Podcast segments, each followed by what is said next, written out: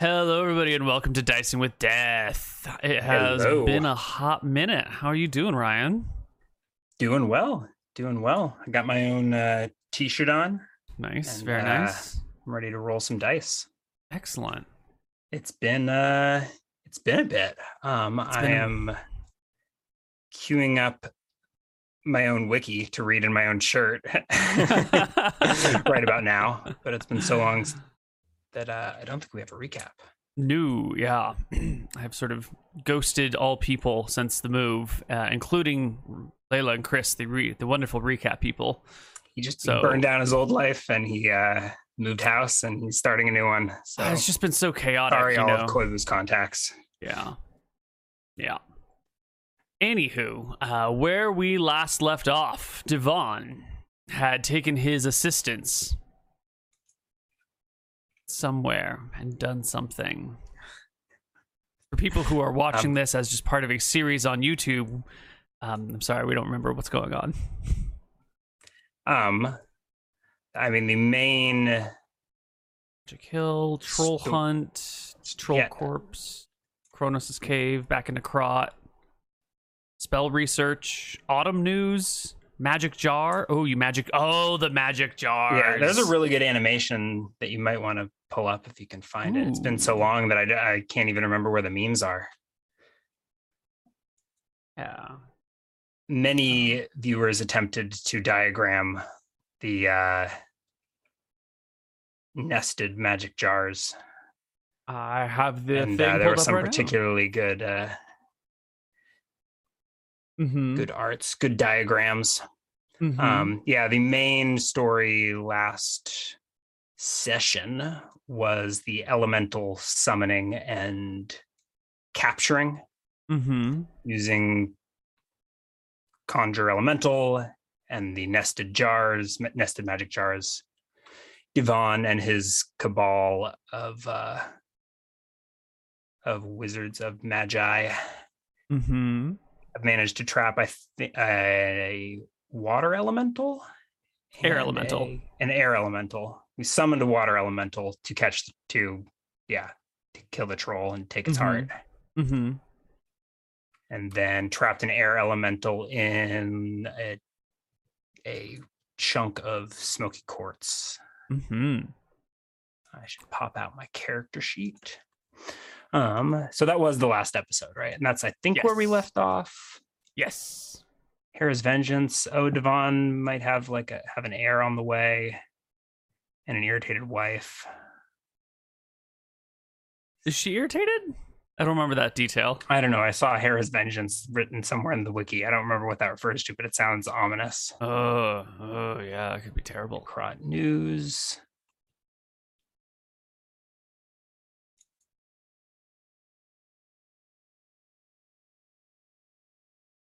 News. Brick roads. There, I didn't even. This didn't happen on screen. Hmm, Are the editors of the wiki adding in uh, Extra lore. comment.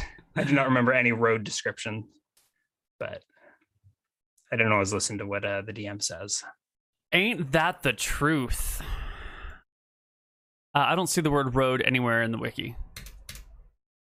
Dicing with Death, episode two twelve. No, no, no, two thirteen, yo. There was a two thirteen. Oh, it says unknown title. I assumed one. that was today. No, no, no. We just didn't title the last one. Mm. Here we go. Did we title this one? Or are we Uh, have not yet. It's just two fourteen. Nice. Yeah. Yeah. Oh, I did mention Akitos building better roads along the creek embankments many, many sessions ago. That that was a real thing. That was that was definitely real. Oh, yeah, they're not inserting their lore yet. A Zero's magic jar spell is on the wiki, right there Mhm. under magic jar. Nested magic jars. Mm-hmm. Um, and then I think so. We're I think we're back into Krot, right? yes. I don't know if there are any major plot points to miss. I think Divan's a wizard, so he uh, ignores his pregnant wife to uh, to do uh, do spell research. Mhm. I've got a couple of dimensional spells to finally write down. And then we're going to use those to, I don't know, tunnel into the uh, into the Feywild. Mm-hmm. Maybe discover the fifth element. Mm. We all Go know what that is. in- search of a philosopher's stone or a world staff. Or wait, do we know what the fifth element is? Is it It's love? love. Okay. Well, we're gonna we're gonna search. I think we're gonna. Well, we got we got the dimensional research to do in Mhm. the in the meantime, but we're gonna f- conjure ourselves a wood elemental or something like that Yeah. The uh, using, using first... fey magic Sure. and get the philosopher's stone. Mm-hmm. The first morning back in town, you You can't are- research anything in one day. No, something has come up. All You're right. getting ready to do your research when you are awoken by one of your assistants knocking on your door and telling you that Yep. uh ooh, I forgot her name already. The assistant to Atropos is here. Wishing Didn't to she, speak with get you. eaten? oh, Akitos. Akitos. The, No, no, uh, no. I- Atropos, the the witch. Atropos. Yes. Okay, the witch. I didn't didn't Atropos eat her assistant last I week? think so. Yes. This must be a new assistant. right, who's then. the messenger? Uh, the messenger? Well, the person that's knocking on your door is Cassandra, one of your just apprentices, who's like you know running Okay. interference for you. So I'm in like Um, I'm in my uh my tower hmm In the morning, tower my tower house, not my house house. So I assume there's like the uh the el- like the elder has whatever houses hmm that the that all the family lives at, right? But I've probably got a little attic got- or a floor above uh, the the spire hmm You've got your own like house with like a- somewhere, like and then you have your with a futon in or whatever. Yeah, yeah. a mini fridge or something. yeah, and it's like a nice day. You wake up. Like, you know, the sun is shining. You can hear birds chirping outside and people going about laboring. You seem to have slept Mm-hmm. in a little bit more than you maybe intended to. Your apprentice Cassandra shows up at your door with like a knock and comes on in with a cup of coffee and hands it to you or, you know, puts it on your bedside Ah. table and says, uh, there's, um, there's a young woman here to meet you. She says she is Atropos's new assistant. And brings New? you a message. Atropos' assistant assistant is dead. I thought. Shall I send this woman or away? he's right here. No, uh Divan I will head downstairs to the uh to the ground floor. Mm-hmm. All right. You can head on Past, downstairs. uh, Yeah, I think down what is this, like a magically fabricated rock staircase mm-hmm. past the walls of semi-precious uh, minerals and uh, veins of ore. Mm-hmm. Past, I think, a library, and then the ground floor was, I think, is just kind of like a like a landing kind of thing. Think of like a a la Greek. Uh, what do you call it? Like you walk into like a Greek temple and they've got what are they? like the pillars? It's not a it's not a porch. you Right, old Greek um, porches, but like a an outdoor column enclosed. I can't remember the name for the architecture, but I know what you're talking about. Yeah. So I think that's like the on the first floor, and that's like yeah, a big marble chamber or whatever. Mm-hmm. And there is a young witch. A young, There? bright-eyed, bushy-tailed woman. Um, she's got like curly hair, curly dark hair that comes down to maybe her shoulders. She's got to be like 17 or 18, maybe 19 or 20 years old, but like she's in that early part of life, just how Atropos likes them. Just Uncomfortably before, young. just she's here before getting her soul eaten out through her liver or Mm-hmm. or whatever. Mm-hmm. Gotcha, gotcha. Yeah. Um, interesting. I'm just popping out Divan's character sheet. Level level nine version. Let's see what gear I've got, just to remind myself. Oh, bioluminescent sea critters. I'm, I'm glad it popped up to my pouches page. Staffs. Blah. I don't think I have any like innate detection or anything, but I do have the Sorona, which lets me like read minds and I don't know, imagine lore, conjure Mhm. lore. um, but I don't think I'll read this witch's mind. Um, I don't believe we've met. I don't believe I have your name. But I Lord Divan, I am Bricius, servant of Atropos, uh, your successor, I believe.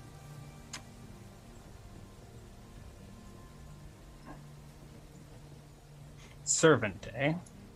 Um, I believe you have a message. Our great and timeless prophet wishes to speak with you. I am here to relay her desires.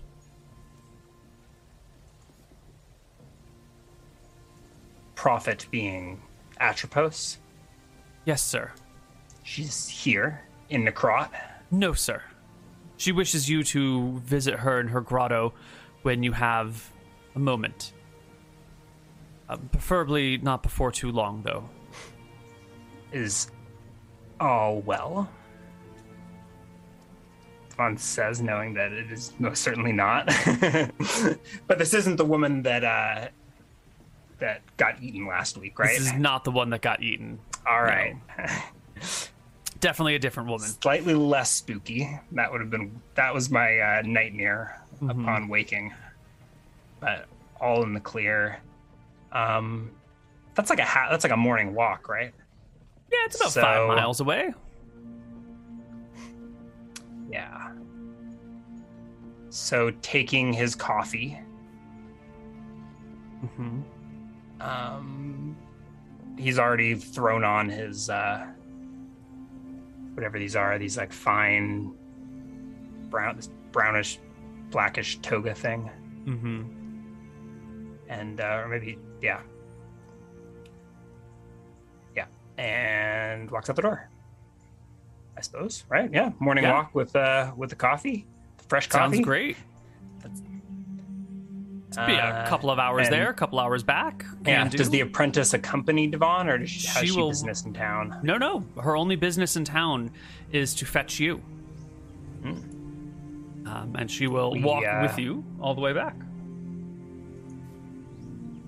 Yeah, hike through the hills. I'm seeing 69 mana, but I can't tell if that's actually how much mana I have, or if I was if past Ryan was memeing present Ryan. Hmm. Um, it seems likely that it's the accurate number. right, right. Well, hold on. I mean, how many magic jar spells did you cast? Like, they can't cast cost six mana. Yeah, is this if this is the next day? What were our last rolls? Were they mana regaining rolls? I think that, so. It's probably 69 minus two fourth level spells for that day, Probably. right? Yeah. or sorry, fifth level. A conjure elemental and a magic jar, That's 25 believe each. 25 each. So Yeah. 50 less. So I'd have 19. Plus, I don't think I recover any because soul swapping sounds strenuous to me. yeah, but then you did. But it was kind of it, it was wizard There were a couple stuff. of days that you walked culmination of- back as well, right? Because the soul swapping Yeah. was days ago. yeah. So a couple D13s later. Yeah, just throw down a couple D13s. We won't look at it too closely. I think we've been making a point of maintaining the boardwalks through the marshes. So add 16, 5. Um, and then as we walk out to town, oh, yeah, I'll cast that magic recall. Level 2 spells cost 7 or 9? I need to pull up that table. I think it's 7.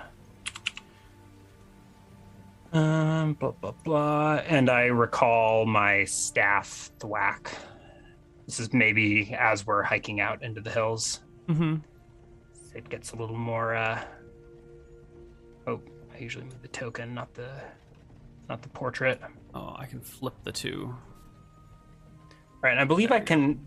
Do I cast the spell and like conjure it and send it away at will, or do I just have to leave it wherever it is? So, like, do I just like leave this uh What? this the staff like leaning up against Atropos's front door, and then mar- like and it just stays there for like the next week until I decide to mark of recall it later.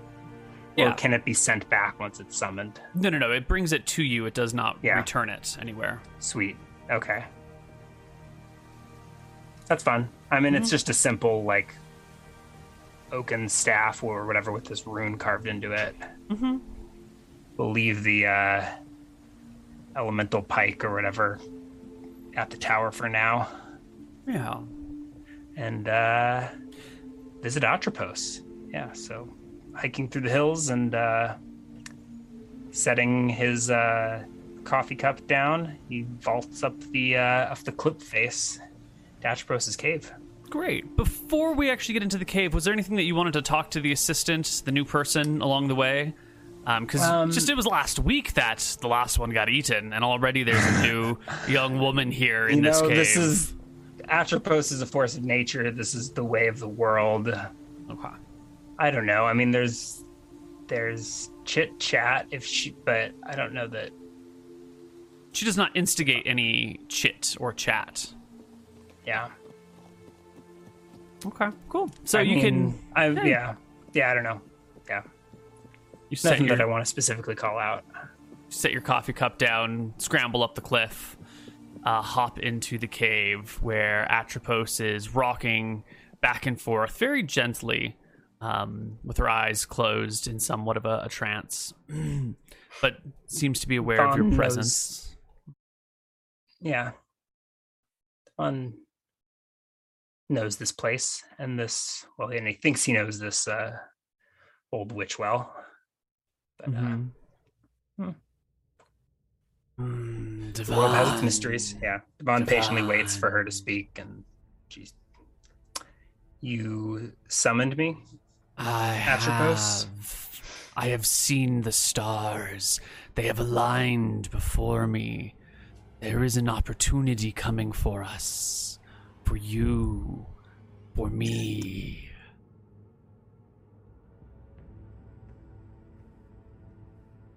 For us, Yes. what sort of opportunity? There shall soon be a great quake that shall split the lands and give access to those willing, those capable, a glimpse at a fragment of the staff that supports the world.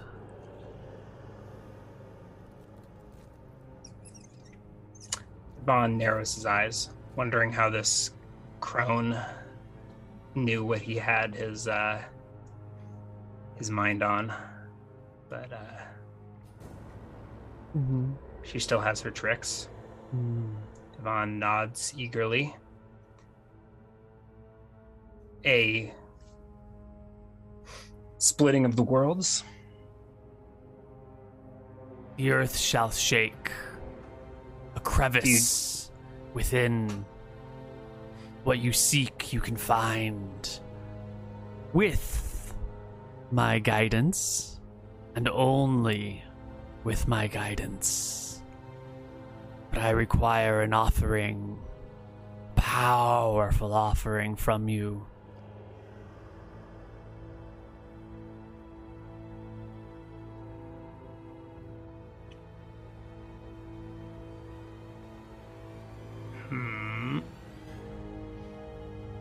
I don't know that Divan takes the bait, but how does he uh, turn down his former master, mentor? Because he thinks he can do it on his own. I, what was flashing through his mind was visions of Divan accidentally splitting the earth, either by uh, conjuring raw elemental earth and yeah or by uh, trying to burrow from one dimension to the next a lot of dangerous endeavors but Mhm. uh she sits he, there. he thinks he can he can see what he needs to see between worlds or maybe he fears that he's the one that's gonna cause the quake did your did the stars tell you who would cause this uh I have given you a taste of the prophecy. I cannot reveal any more to you until uh, when was the last time Divan attempted to uh, use his Serona magic crown on this witch? Was it at level nine or was it at level six when I tried to read her mind and just glimpsed the void? I think it's been or a very even just using the pound of my even just using the power of my legend lore we always i always feel like i'm cheating using it but it's just a once a day thing right? And it doesn't take a huge like it's not like the usual legend lore spell requires sacrifices and Mhm, ritual. This is just like i pick a piece of lore and know it. Mm-hmm.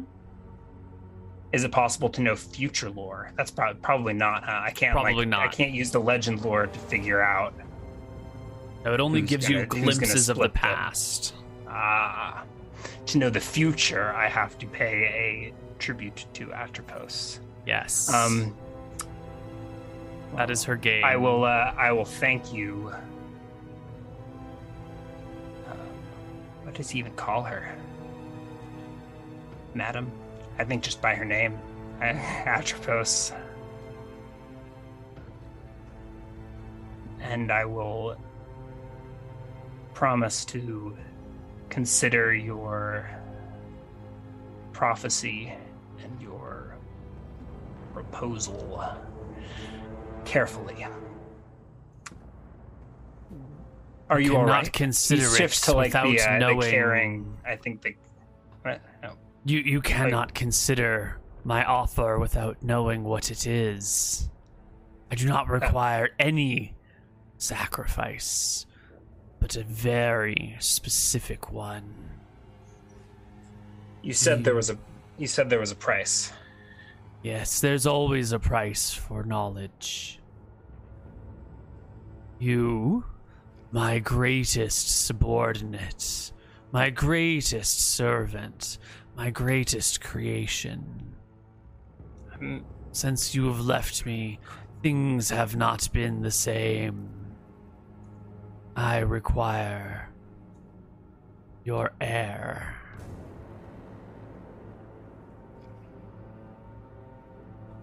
When the child is How d- how- born, bring Oh, them heir. to me. Air. I thought she said air, A I R, as in the air elemental that I just that I just trapped in my Pokeball yesterday. Yesterday, three days ago. Mm, No, Oh, she the wants unborn. EIR air. I need a new It- servant to train in my ways. One of Devon's line. One who I know is up to the task.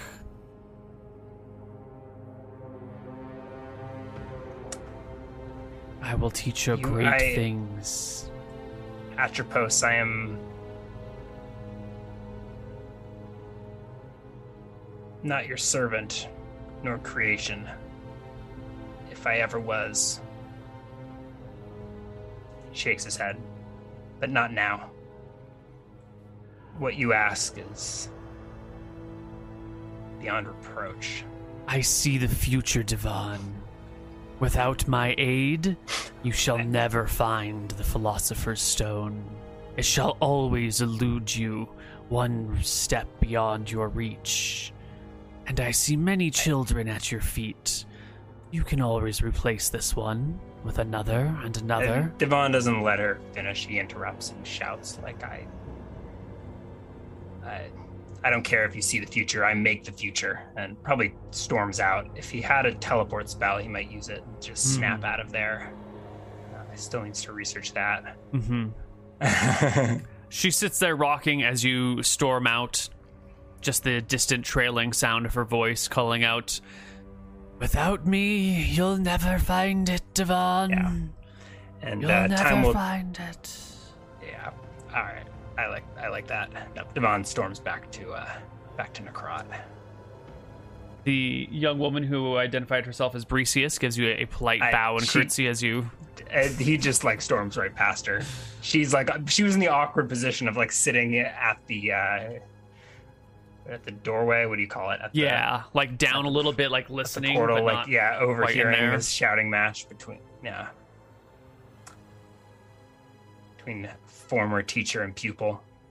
No, Mhm. Divan gets back to Necrot and endeavors to, if not take advantage of this breaking, this quaking of his own accord, be the one to uh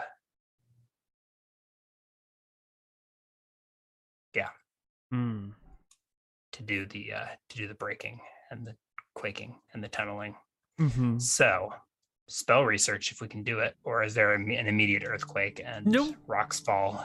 Nope, there's no such no such things. You get back to your house um, a little bit later, you know, Mhm. maybe halfway through the day or so.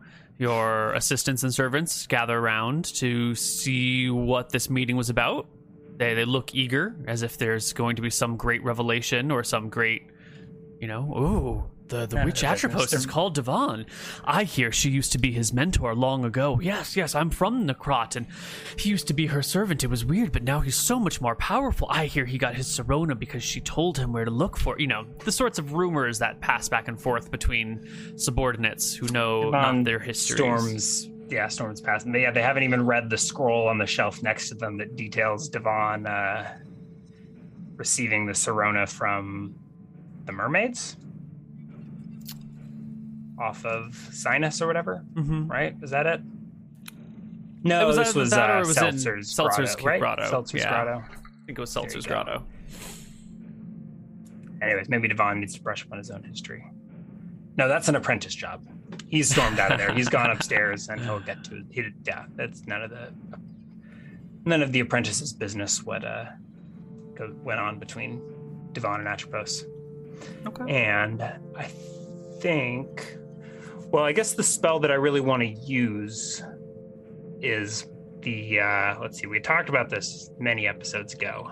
Not really written much down but the uh, dimensional not a ripple a tear dimensional tear spell which i think will be like a fourth level spell that just like slices a a hole a tear Mhm. in the in the fabric of the plane or whatever and lets you i don't know get one level removed right? So like you can cut a hole between the prime material plane if you're calling it that and the ethereal plane or the shadow plane or Mhm. maybe one of the elemental planes. Are those adjacent? Maybe those are two steps down. So with subsequent casting you could like you could do like three dimensional tears in a row and burrow your way to the astral plane.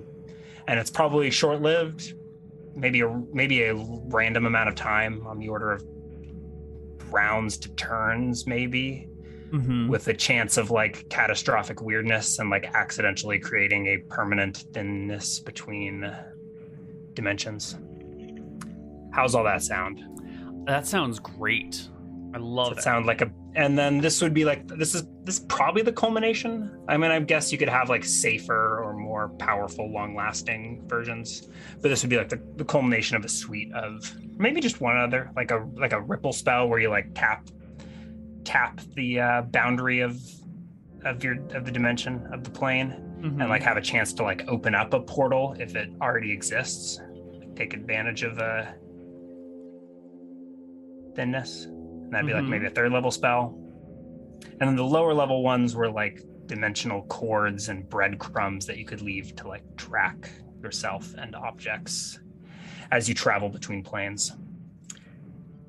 So maybe let's get some of this in the uh well we gotta we gotta succeed in the research before we uh, add it to the uh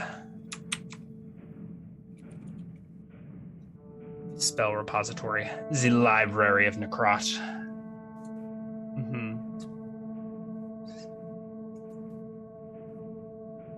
you're taking notes I am. I am So taking studious. notes on the uh, arrangement of the planes to further this Oh. spell.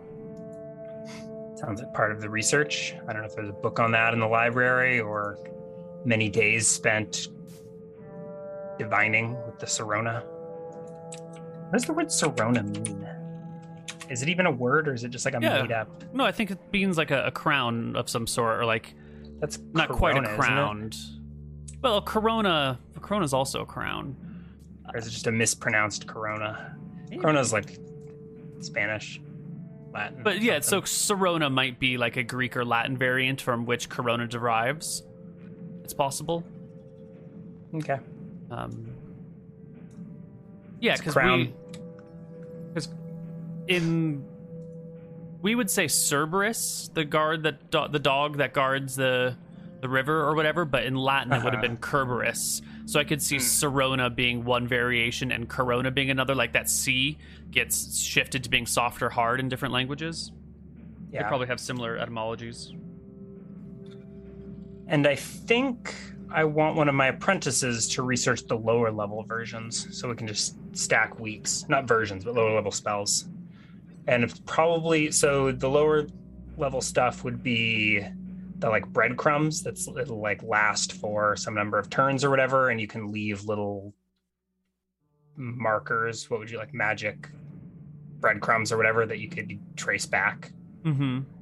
in maybe in, in like a in a magical sense, right? So you could use them to like trace your way through an unpredict like through the I don't know elemental plane of Earth or something, for example. I guess that's not that alien, but or like through the ethereal plane, Mm-hmm. or even probably through like yeah, even through any plane, right? Even if you're in like the astral plane and some nonsensical and dimensional um, space. or even like non-Euclidean, some crazy space Mhm. that folds in on itself or something, you can you can track this back. Yeah. And then maybe a slightly better version would be like a, a chord that like leaves a constant string, or maybe is semi-permanent or lasts days or something. So it's like a first and a second level. One of the things I've always wondered about traveling through planes is there is always talk of these like silver cords that follow you. But is it is it so much like you go from one place to another? Like the plane has a, a spatial dimension, and you go, you know, you must travel hundred thousand miles to the astral plane, and then you've got to find your way back. And so you need the cord because you actually need to get to like a specific set of coordinates in the plane where these areas through them are. Or what, Yeah, what it's- the I mean, travel very- through planes like? It's very lore dependent, right? Or like I don't know, universe dependent. Mm-hmm. I I understood the astral chord. I think it's mentioned in the astral spell and D Mhm. and D. Yeah, it talks probably about talked in detail and in like various op- optional supplementary texts, right? yeah. I always but- understood it as like a, a a way to yeah, it's like the connection between your physical body and your astral body or whatever. Mhm. So like when you cast the astral spell, right, it like leave although it takes your whole Right, I think right it's the cord that separates your like so like if you leave your body to go astral. Or do you take your body with you when you there's probably two so I think the astral cord is like linking your physical and your spiritual force. and it also helps you find your way back, which implies I that think there so. are specific it's not like, really exploitable. Like you points. can't you can't really attack it. There's some very specific magic that interacts with it, Mhm. right? Conceivably, if like the, your cord was cut, you would die, or like your Mhm. spirit would be separated from your body irreparably, short of like Mhm. a wish or something. But yeah, I don't. You can't like target it with much. But it shows up when you get to the astral plane by certain means. Like maybe you could go there in duality by some other way, but anyway, so this was kind of a reference to that, but not I didn't really mean to interact with it. Right. More like make, making your own lower level temporary version. I don't know if there's some cosmological astral cord in this universe, but maybe we'll find out in the course of this research. So, where shall we start? And which apprentice is going to do this? So, Divan will go to one of his apprentices and offer him to on this uh, this adventure Mhm. uh, to uh, to the Feywild. Is that what we would call it? Is that what the uh, there was that scholar that was through recently? Is visiting from the Elflands or like an expert on Mhm. Mhm. Elfwood. Yeah. Is that what you would call it? There's probably some document There- somewhere. Yeah, Got it there the is library. a a Feywild, of course. Um, and you want to do research to there? Well, that's the general quest. We're gonna. We're probably gonna.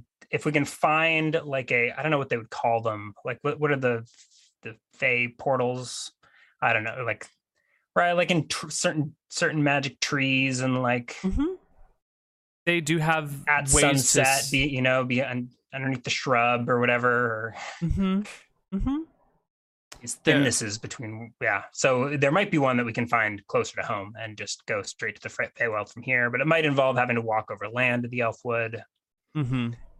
um, but we got to get there because they know about this or rumor has it they have a philosopher's stone maybe they know how to make one or So that's you want to and i think it's probably a- and it's probably i'm trying to i'm looking at their stats and like their character sheets i don't even so cassandra is probably the better the she's the higher level one. The older one soy is new and more of a She's got a elemental lot so of- she's the, she's studying the way of the five elemental fists or whatever Yeah, and she's got a lot of And, spunk, uh, but she's also got a little bit of a lip going to be the on one her. that I'm going to like take to research the uh the Feywild. It might be Yeah. Moth, the unassuming one. What are her spells? Right, because I don't want to like get Cassandra killed. Moth's new and she doesn't really have a use. She's a wizard slash sage question mark. Okay, so maybe she comes along to like document this uh this Mhm. expedition, and I don't know, Okay. carry my books for me or something. Yep. She writes the book, so Divan doesn't necessarily have to. I mean, Cool. a So she's needs coming along, strength in order to carry her so master's Moth is- stuff. Moth is probably oh she's level two. That'll improve the spell research, I think. So she's going to research some sort of dimensional breadcrumb spell that she can use to track us or whatever, so that Divan Mhm. doesn't have to waste his MP doing such things. Great. Um, so that will probably take her like a week. Maybe she'll do it over the same. Is it better to? It's almost better to roll every single week. For it just risks the catastrophic failure during spell Mm. research.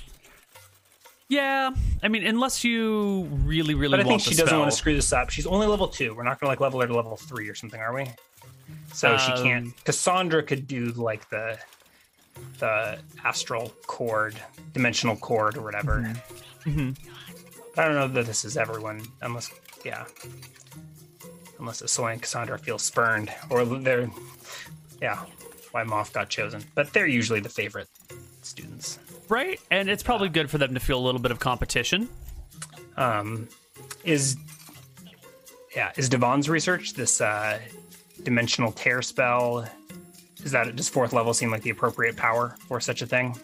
So Before I go and reinvent your whole uh, interplanar travel, right? What is tele is teleport fifth level? teleport's fifth level.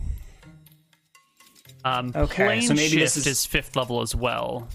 So maybe this should be a fifth level. Well, but it's a little more reckless and situational than those, right? So like my vision is to like to get to the Feywild, I'm gonna have to go find a I don't know, particular tree at sunset or like some circle of stones on the full moon or right to like to like Mhm. get a get a closeness to the to another to that be the target plane maybe Right. Right. So- or yeah, right. Like you can't just like tear a hole to the Feywild in your living room, even if you're a leprechaun, right? You've got to go run behind the potted plant or something like that. Mhm. So So plane shift allows you to access other planes with some conditions, but fairly reliably without any fiat, special. teleport doesn't allow any. The seventh level teleport without error lets you go anywhere. It actually it lets you go to another plane with the chance of error from the fifth level teleport. Right. Right. But that's like any you could teleport. I think you could just like teleport to the astral plane if you've been there before. Or if you haven't been there before, it's super dangerous. But Right. So we're Yeah. talking about making a lower level plane uh, spell that allows I think planar so. travel. Yeah, I think it's akin to it's akin to like an etherealness spell, but Right. it it gives you more options than just ethereal. okay, and and the conditions of this are going. or It's third for priests, For- fourth for, for priests, wizards, but yeah. because of the way the ethereal plane works, And I'm actually think- going to shift it to a fourth or fifth level spell anyway, because my ethereal plane is a lot more useful than the default ethereal plane. Yeah, Um, or you could like nerf the etherealness spell so that it like makes you ethereal. It doesn't necessarily take you to another plane. Like, Mm. right, like, Mm, right. What what sphere is it from? Like, it's not like it's alteration actually. sphere. Yeah, so like makes you phased. Like phases the recipient. It doesn't send you to the ethereal plane, Right. Or the Or you- shadow plane. Maybe that's the just yeah. Yeah, or just make it not have anyone come Right. with you because the strength of it right now is you just like Well, you could like ethereal phase yourself in seven people, then walk into a castle and then What unethereal like, and ins- murder. instead of uh instead of going ethereal you just you've got some other status effect where you're phased that gives you all the benefits of being ethereal without any of the cosmological implications Does that Well, make sense so like you can go does, through objects you can't you're in you're invisible you like you can't be seen Yeah, because you're ethereal right and yeah. More of like a. Anyway, th- that'll be for another project. that's a nerf another for another campaign Yeah, yeah, yeah. it's not going ethereal Um, but for you, a fourth level spell that allows planar travel under strict conditions, so it's not easy. It's like and it also you know, it'll you could scale with level in that right fourth level spells are usually level seven a level seven wizard yes, so with mp it kind of breaks but if you're just an ordinary level seventh wiz- level seven wizard unless you're a dimensionalist you can only cast it once per day so it's, you're limited to one plane away or you'd have to spend a night in the in the or sorry in the in like the Feywild or in the Shadow Plane or something, Right. and Um, cast it again.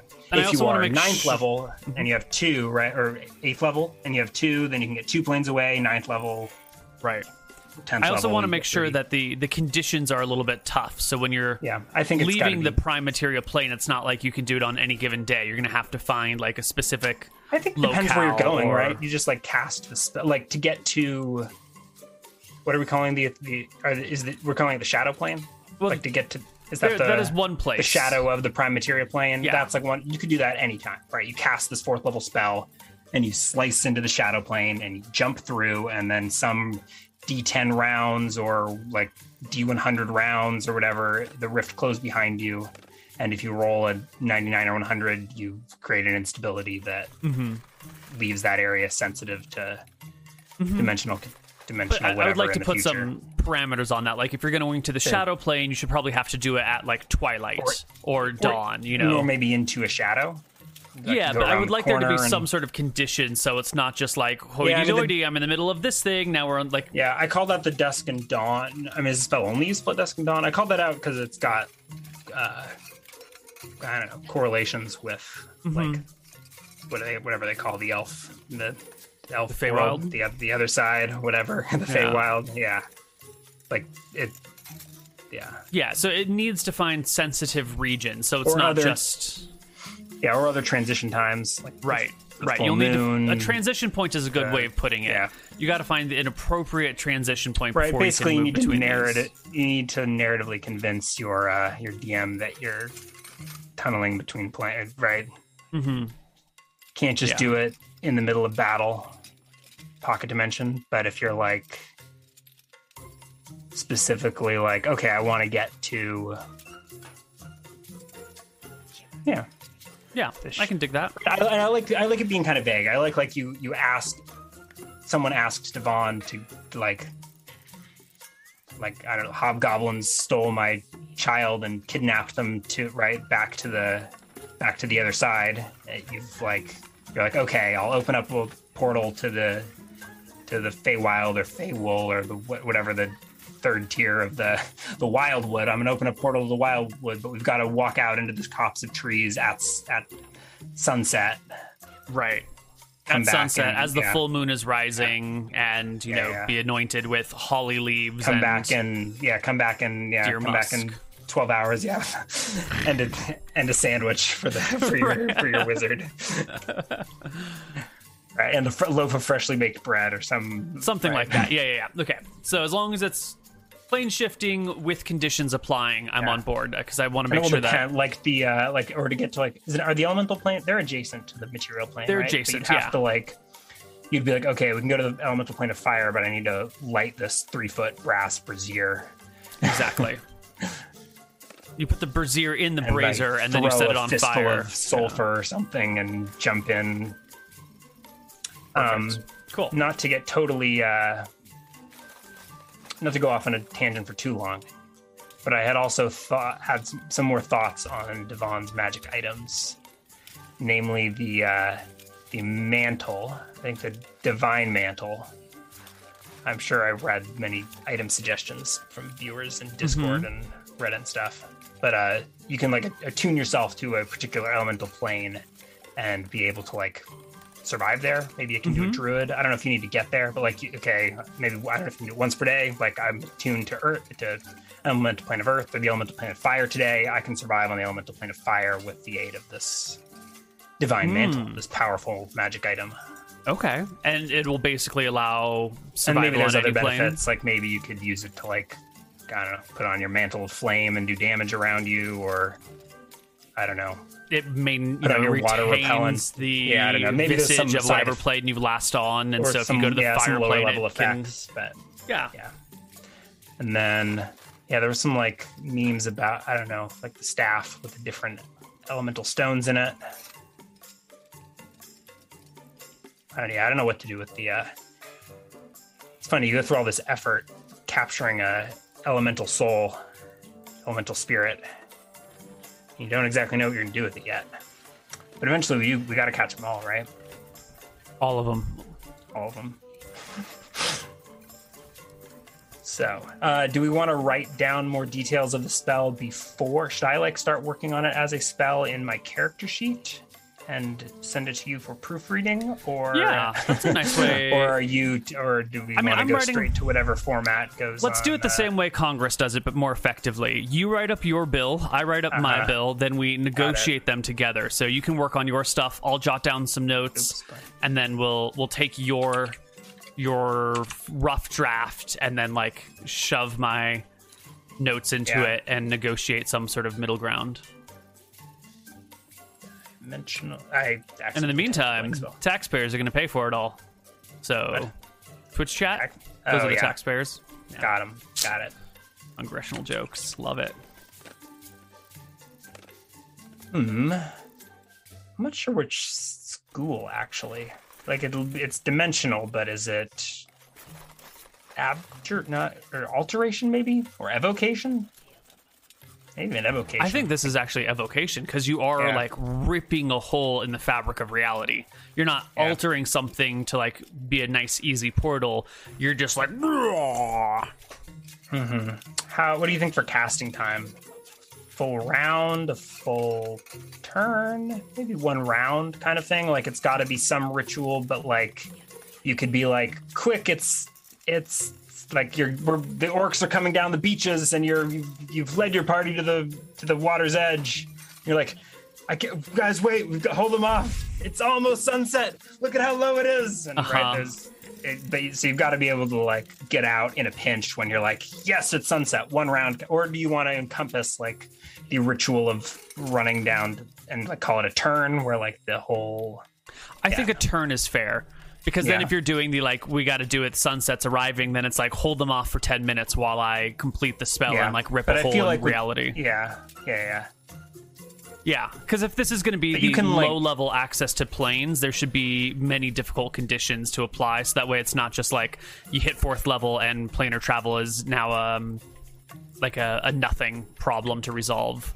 You know, I would like What fifth or sixth level to be where you can do interplanar travel, fifth or sixth level spells, where interplanar travel becomes easy. So if it's being introduced at fourth, it should be hard. Okay. One turn, save, and a. Or is there a save? Does the dimension get a save to resist getting getting torn? Is that like a D? Right? What was, I saying about rolling a die? Oh, the die was to randomize how long it stays open for. Oh, hmm. An interesting question. How big should it be? Maybe a random length, a random dimension, like D. It should be big enough for one person like to a- walk through at a time, but then you just, you know, single file Yeah. and all walk through together. What if you need to get like a catapult through?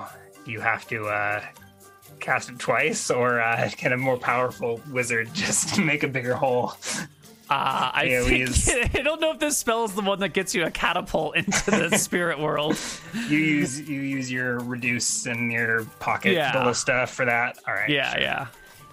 Right. AoE six feet. So it's not even not even like one foot per level or something like that. It's like just straight up. No, I think it's just like a, a doorway, but not like a nice rectangular doorway. I'm imagining more of like a, a vertical rift. Maybe eight feet, so we don't discriminate against any demi-humans or something. Uh, the height of the caster that allows Caster's you to, yeah, caster's height that allows you to walk through, and anyone smaller than you. I don't know. I, I like you enlarge yourself stuff. and cast it. Yeah, the large yourself, cast it to get a bigger one. Yeah. That gives us flexibility, but also, you know, some sort of boundaries. Duration rounds, turns.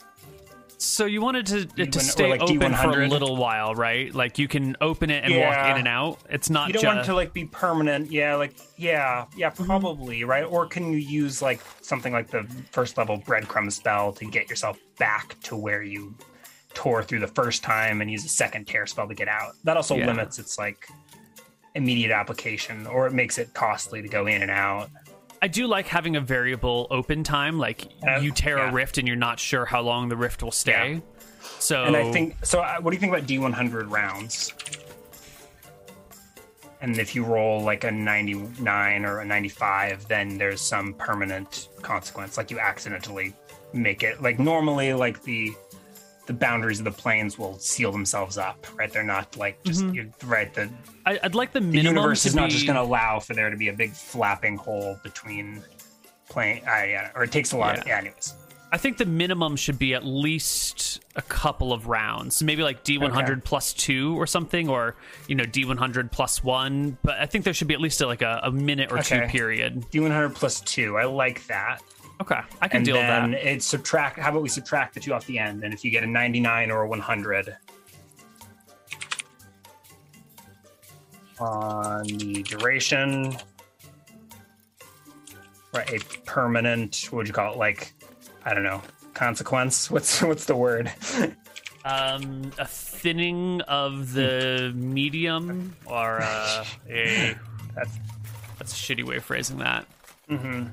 Um, a, a, a permanent weakening. a in- permanent tear a permanent yeah, weakening of the planar boundary persists or a Yeah. persistent weaken a there is a persistent about there is is probably a weak way to start a clause but there is a persistent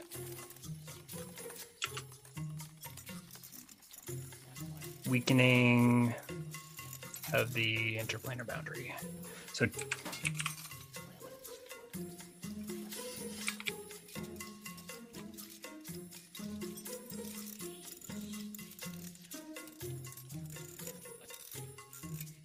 so typically a tear will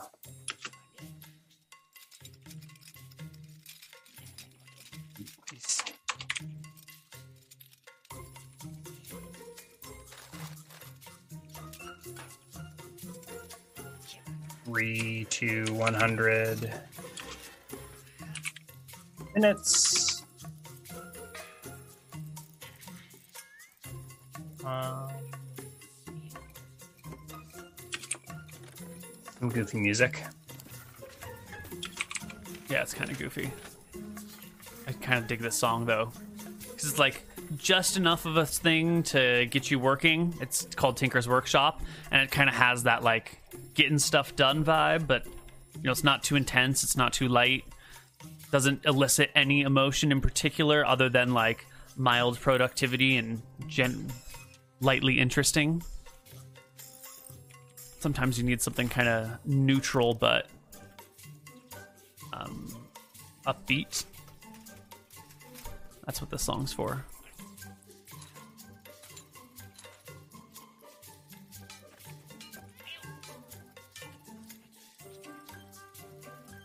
For transport.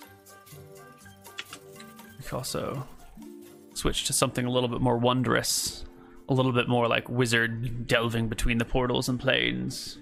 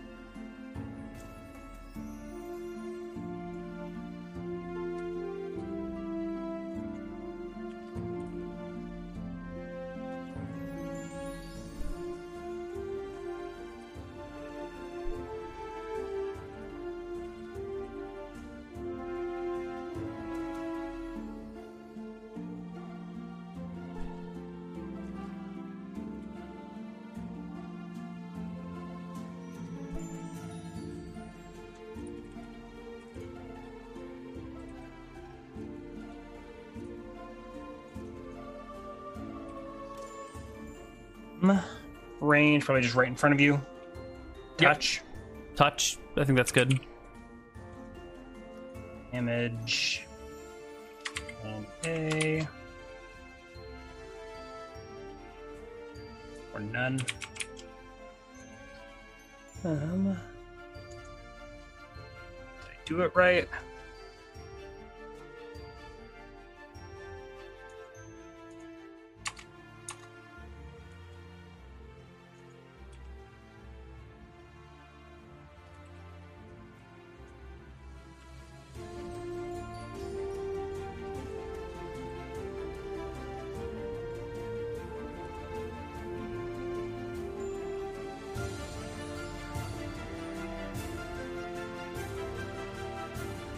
About casting time, I know we said a turn, and this is going to be like a maybe a distinction without a difference, but I think the turn is preparing the area, and then the actual casting of the spell is only like a casting time one or something. So, like, if you Okay. were to have an area that was pre prepared for you, then you could cast it just casting time one. But if you're showing up to a place, it would take about a turn to, to set up. Okay. Um, so maybe I'll casting time is one, and then in the description I'll be like, um, Yeah, or special This- or whatever. I don't. However you want to note it is fine. let's see.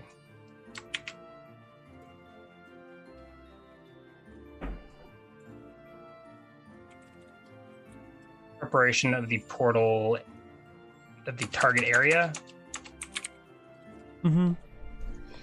requires one turn.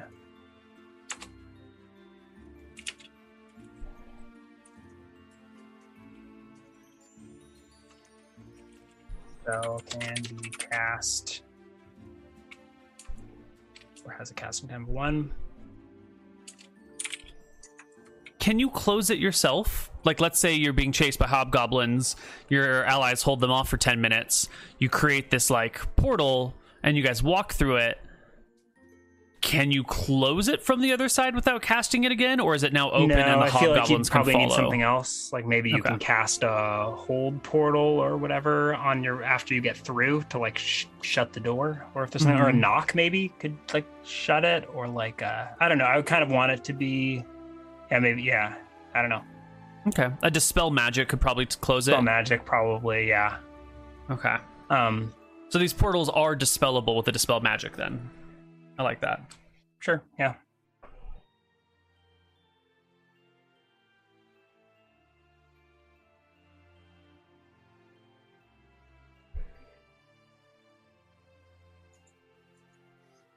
And any creature that wishes can move through it. Yeah.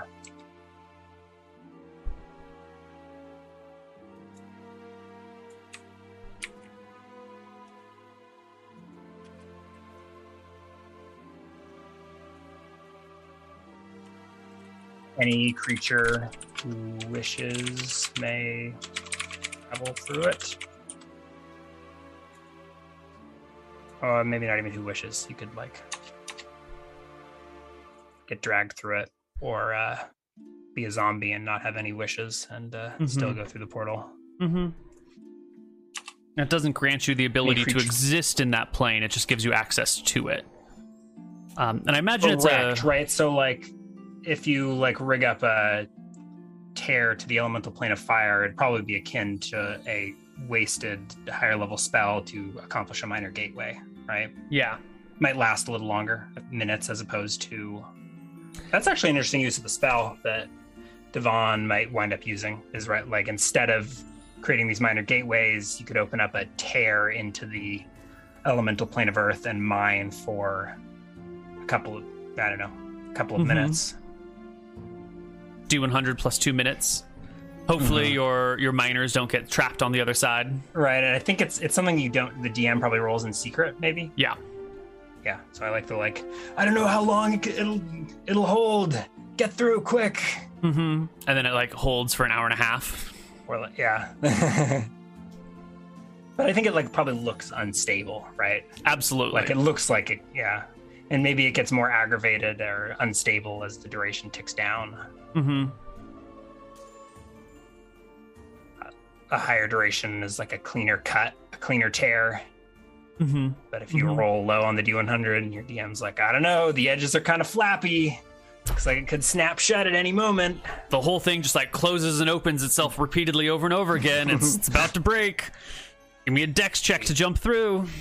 And I think, I well, I don't think I'm going to research like my dimensional wrinkles now. I imagine you, with like the 99 or 100, you create like a weakness that could be exploitable by lower level magic. Right? Mhm. Like if you accidentally make a permanent like weakness to the plane of fire, there might be, right there might be a spot in the room that just never stops being warm. Right.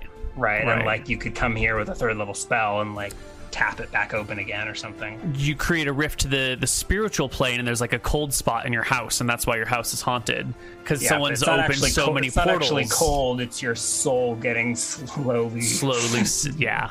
sifted or like slowly blowing into the spirit plane. Mm-hmm. But everyone who comes over is like, it's drafty here. Mm-hmm. And if you spend too much What time in the house, cellar. you like age prematurely because your soul's being siphoned away bit by bit. I love it. All right, shall I roll to see if I can learn the spell? Um, well, show me what you got. Okay, here it is. It's Dimensional vague, tear. and there's got to yeah leaves a lot open to interpretation. Transport between I like my- Go ahead. Well, I, you probably can't read and listen at the same time. That's true. Where I can, But you your talk to chat. yeah, yeah. I like my two e uh, vague and holy. Mhm. Lots of exploitable loopholes. Figure it out later. Oh, I components. I'm thinking just verbal, somatic, and ritual. Right? I feel I don't, I don't think, think you you- need like a silver knife to cut yourself through. I think it's just it's kind of situational dependent too. I think right? the like, material components are the setting in which you must cast it, Yeah. right? So, like, if you're going to the Feywild, the material component would be the full moon has to be in the sky and you need to be near like Yeah. a, a great red oak or whatever. Um, so I think that is the the material components are the the one minute of prep and an appropriate area. yeah. I'm sorry, one turn of prep.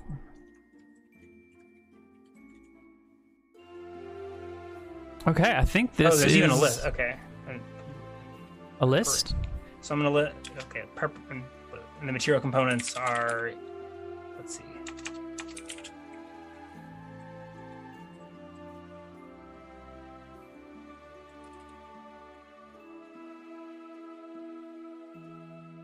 Um.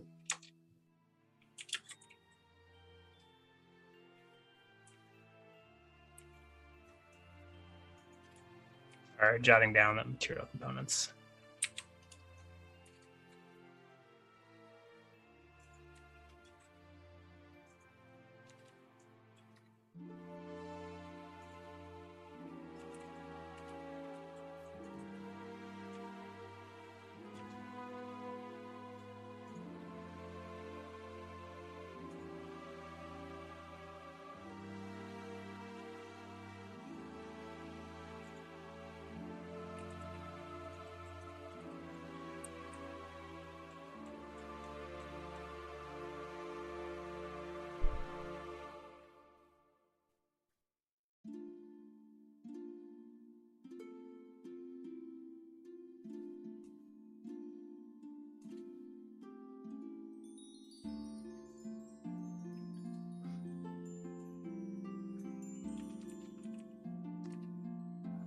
Sweet, sweet sound of a mechanical keyboard clacking away. That's that's why you tune into Twitch chat, right? Or to Twitch and Mhm. background music. Music. background clacks.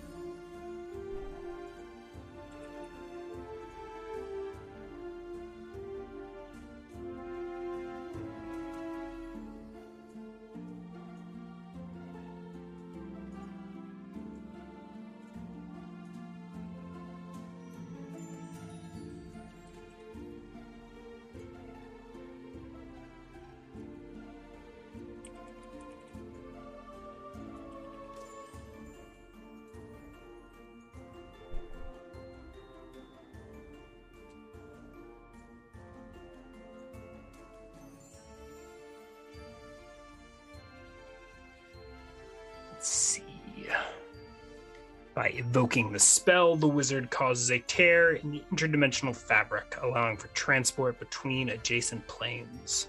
The target area requires one turn of ritualistic preparation, but the spell has a casting time of one in a prepared area. Material components include the set and setting of the area, which must be consistent with the targeted plane.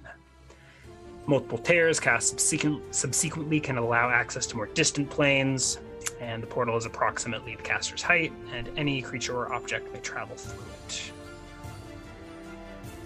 Typically, a tear will reseal and close in 3 to 100 minutes, but on a roll of 99 or 100 on the duration, there is a persistent weakening of the interplanar boundary. Shall we roll to research the spell? Yeah. Um, I just don't want you to fail critically because I want to play with I this toy. So I mean, it's only a 2% chance, right? yeah. And my base chance is like 25. All right, let's do it. Let's risk breaking the new toy. 89. 90. Roll 20's teasing me.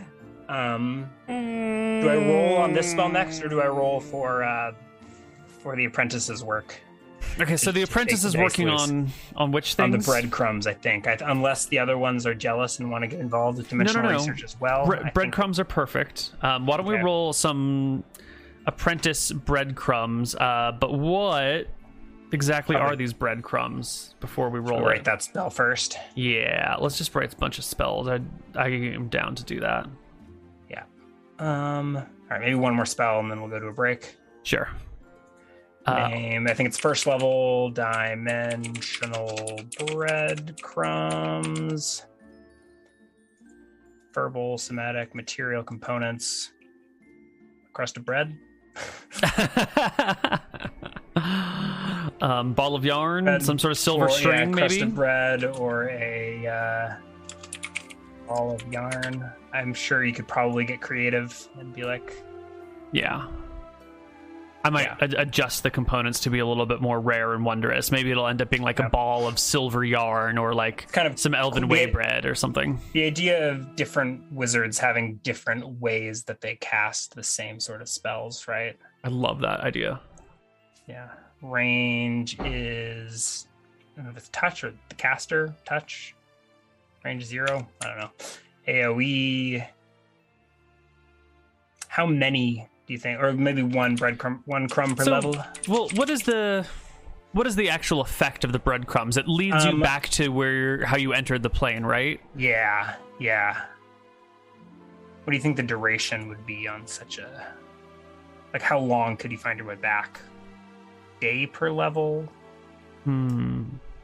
Turns? How long can a wizard wander into another plane before they can't find their way home?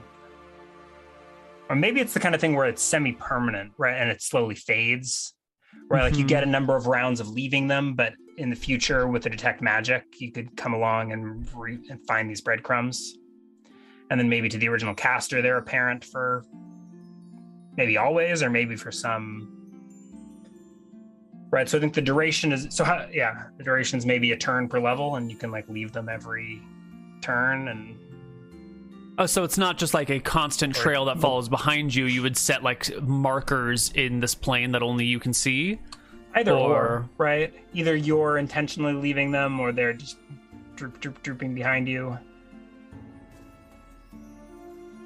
This is the ba- the critical balance point, right? Is figuring out. Right. how- I'll start writing the description. Yeah, yeah, yeah. Leaves a trail of dimensional breadcrumbs. At the caster and use to find to retrace their path. Mm-hmm. and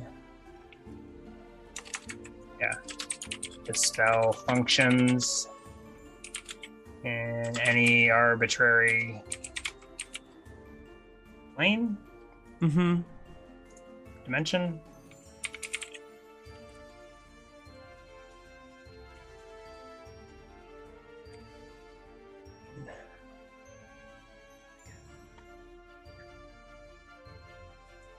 Right, I think this should be a low level spell that maybe s- should that scales right, like something akin to like enlarge reduce, where like level, Yeah. well, level one's not going to be able to go very far into the woods. Yeah, I definitely think it should be also- scalable. But in the context of this campaign, I thought it sounded like having the apprentice following behind, leaving the breadcrumbs, seemed like an appropriate task. Mm-hmm. So it can't be totally useless to a second level wizard. Right. Or it also feels like it could be a good support spell, where like, yeah, low level wizard can still be providing. I think if we do like a day per roll. caster level yeah, is fine. Because then, a, if you're doing a short journey into a plane, you can bring your first or second level apprentice along to leave you some breadcrumbs, but they wouldn't Mm-hmm. be able to spend a lot of time somewhere. or and if it's if it's the only thing she's doing, she could even like she memorizes every day, and she can write and uses her spell to slowly Mm-hmm. bloop bloop bloop. Yeah, there could be a clause where, like, if cast again before the duration expires, the spell can be used to extend any breadcrumbs already deployed. Oh, I don't even. Maybe you don't even need to do that. Maybe you like, but I think like if you come and you cast detect magic, you can like find the trail. Maybe right? Like there would be a residue of Mm-hmm. breadcrumb, Yeah, maybe with detect Like, magic, maybe you can like triple its and it's probably um, a useful lot. time. Stro- it's probably a lot stronger if. uh That's lost my train of thought.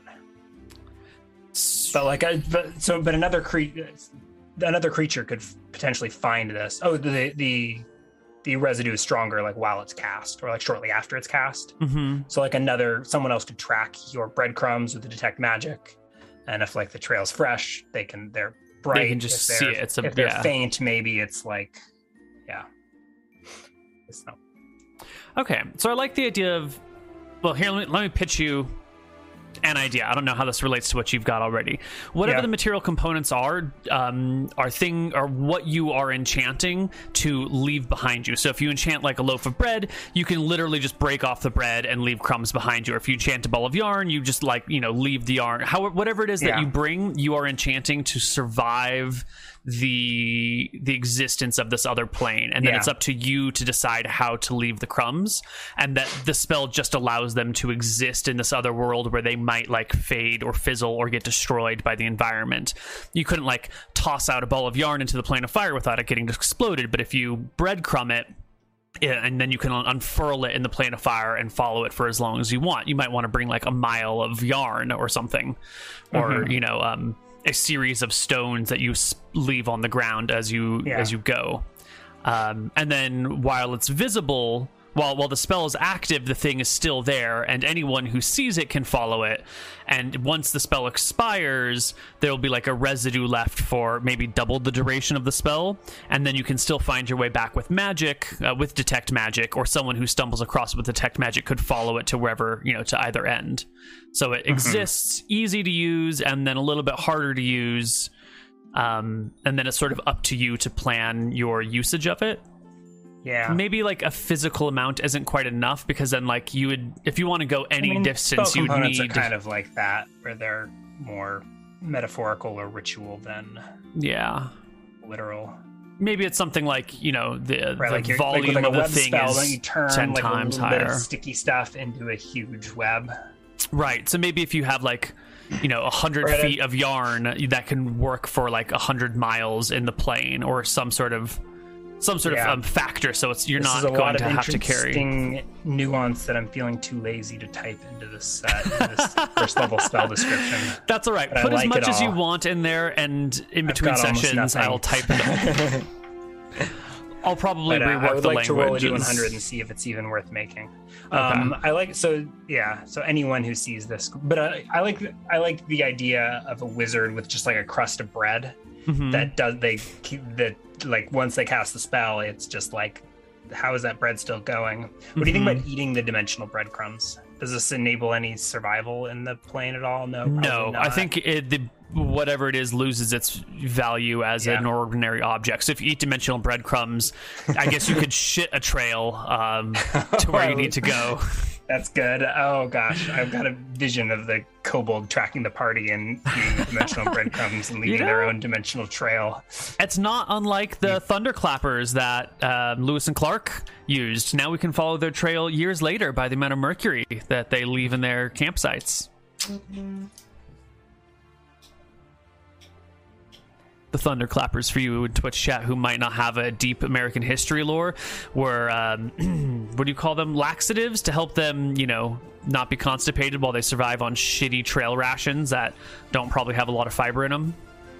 So all of their campsites, they have like, you know, latrine deposits that are like high in mercury.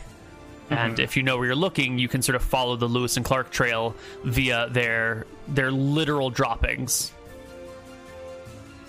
It's done. Yeah, that statement's about eighty percent accurate. Probably, I- I'm probably Alright. missing some key So details. shall I roll? So the the apprentice will have. If I've already done, well, I probably. Let's see.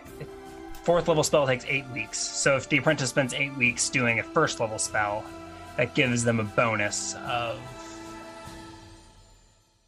Six. is it one percent per week per week or No, something I like think that? it's ten percent per week, so sixty ten percent per week. So sixty percent. It's two weeks of research per spell level, yeah. Yeah. And then and another ten percent for every week spent thereafter. Yeah. So Yeah. plus sixty percent. Yeah, But yeah, they're only level right. two. And her intelligence, I can probably look up.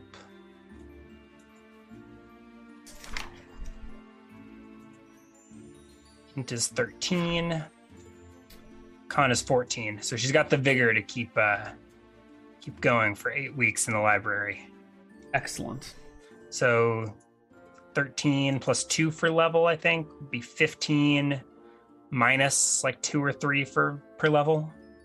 Yeah, ten percent But- plus one per relevant ability score, plus plus one percent per experience level, minus twice the spell level, and then another 10% for every additional 13, week. 15, 25 minus 2 is 23 plus 10% per week, right? Is Right, so 20 percent. Eighty-three percent. Yeah. Woo! So she would figure out the breadcrumbs.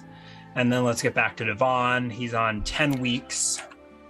So that's plus 30% on top of the base 25 is 55. It might actually be better than 25% because it's only a fourth level spell. I think the 25 came from the fifth level spell, but close doesn't matter. Good two enough. will two will succeed. Um sweet. I don't know if I want a teleport because I might like. Do I need to teleport to the actual Feywild, or am I? I mean, I guess we'll find out after this break if I can find a suitable ritual spot near Necrot. Hmm. Like, do I find a uh, witchy enough hill that uh, I can go to at twilight or something, and maybe I need to build a circle of stones, or maybe I find a circle of stones somewhere in the desert. We'll, we'll get Well, to that on the other side of this break. Stole my line. See you guys on the other side. Bye bye. Hello, everybody, and welcome back to Dicing with Death. Uh, portal spells have been created, breadcrumbs have been created. It has been quite some time. Yeah. What are we looking at? 10 weeks? Mm-hmm. Any interesting plot points to uh to cover? Well, 10 weeks is a long time in a pregnancy. Yeah. Yeah. Um, let's Got see. the uh got the ultrasounds. Yeah. The 10th of No, May right. is Oh. the due date for your child. And we were. Let's see. Silver, copper. Ugh, God, I don't know. I think my calendar has gotten a little. I know we've been playing loosey goosey, but it's gotten really loosey goosey. Um. So I think we're actually getting quite close to the the popping date. Really? 10 weeks? Um, because my calendar is out of date and it's in January, and if you're supposed to be giving birth in May, then let's see, blood, blood, blood, blood, blood, blood, blood, blood, blood. Someone should just pull Blood? McTacky into the call and have him tell us where we are. Is this a point we're interested in? Uh, like, do you need to have a uh, birth birth scene? I mean, there was the whole Atropos wants your unborn child thing. She doesn't so, get my unborn child. but it might be important to note when these things are actually happening. She's not the midwife. That's make true. sure of that. She's probably an option. okay, so here we go. Necrot can afford better, better healthcare. um. All right. So you get the troll heart. You do your first summoning ritual.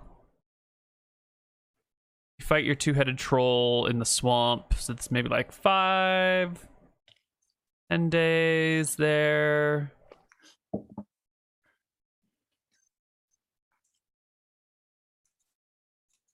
Fifteen weeks here somehow magically. I don't know how that got past fifteen weeks another 10 so that's maybe like 20 weeks so we're i don't know one two three four five six seven eight What are you counting down to?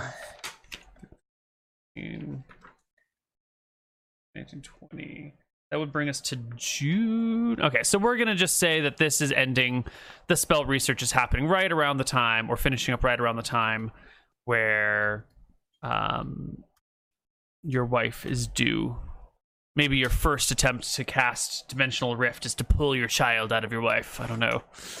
It's maybe too strong of a, a dimensional Divan Caesarean section with my Yeah, hands i'll that. tear a hole in my wife and reach out the child That Maybe not. sounds actually. That sounds pretty uh, mythological.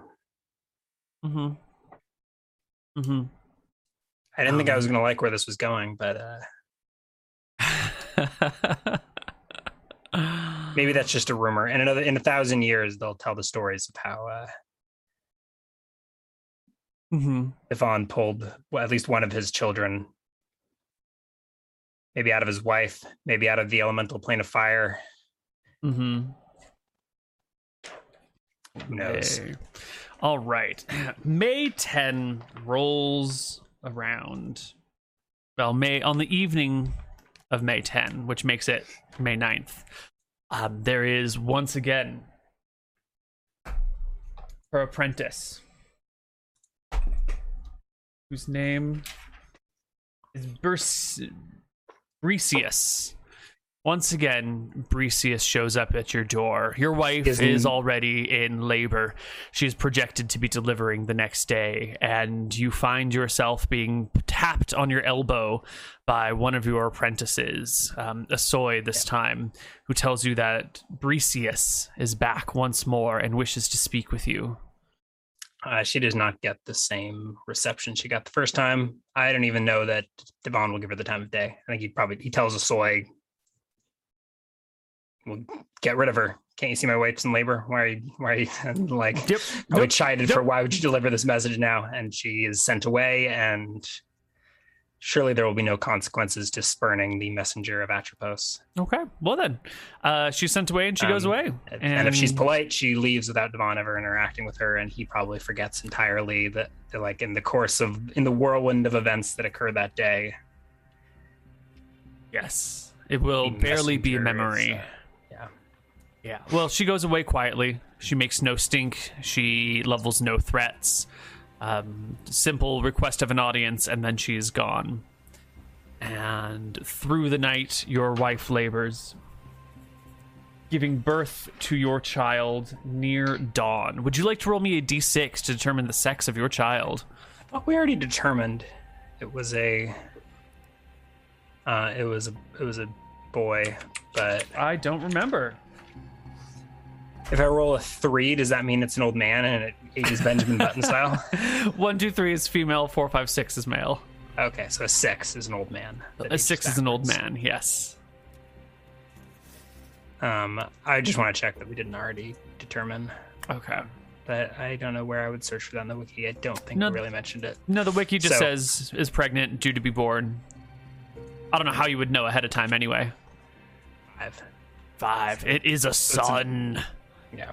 You have a son as the first rays of light shine through your tower windows. You hoist your son aloft.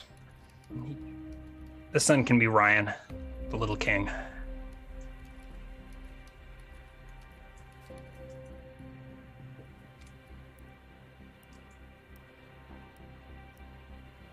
Little Ryan is held aloft and is licked by the first rays of the rising sun here on May 10th in the early days of the world.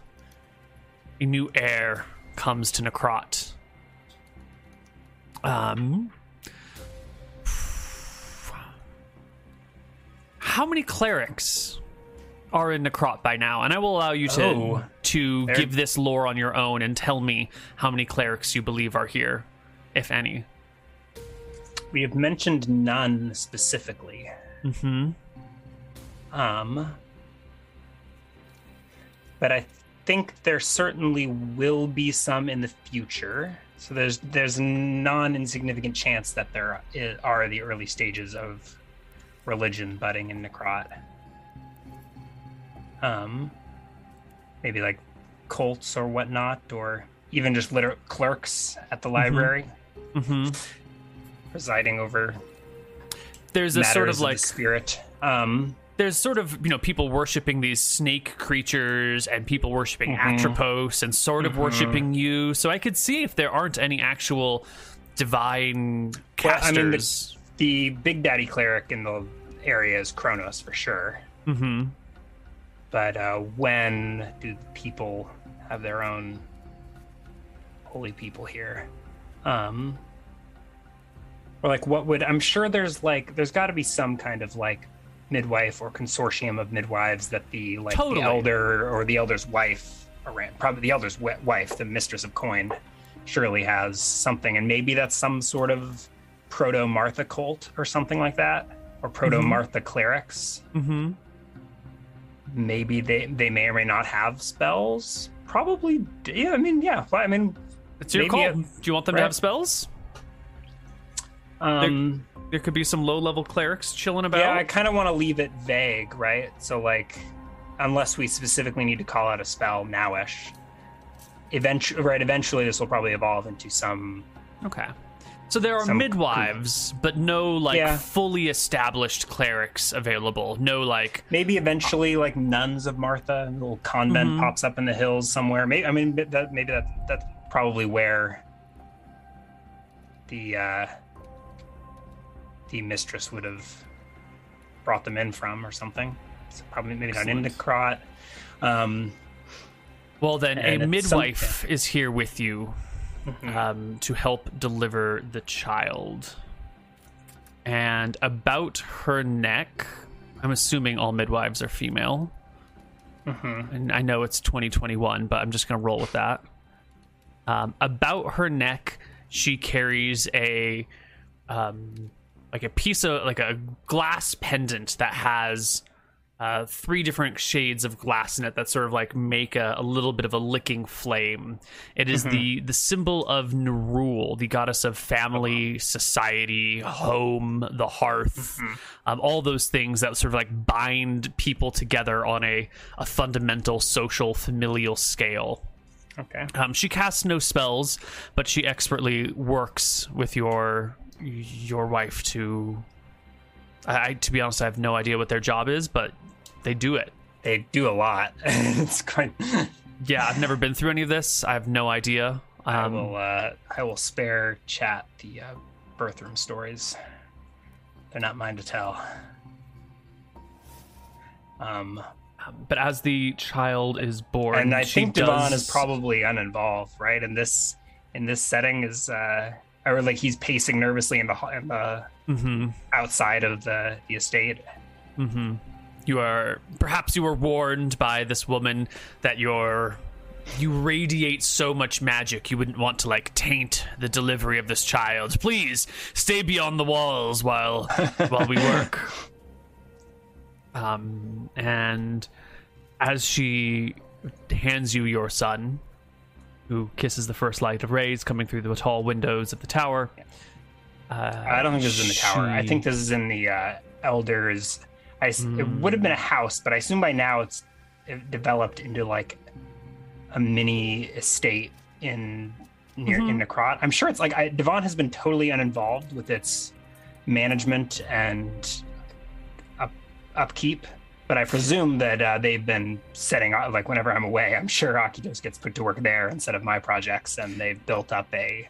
It's gone from like a, a- a mud brick house to like an actual wooden building that It's is probably now like having city additional center. I mean, structures being added to it. You know, it's This is slowly like- expanding dojo This style. is like mud. Yeah, it's like mud age technology, but in like a, a hundred years or whatever. I imagine this being like one of those historic buildings. Like you, like I know these are like modern references, but like you go to a, I don't know, again with the, save this for your interview with the Independent. But uh, you know, like Stow House in uh, uh-huh.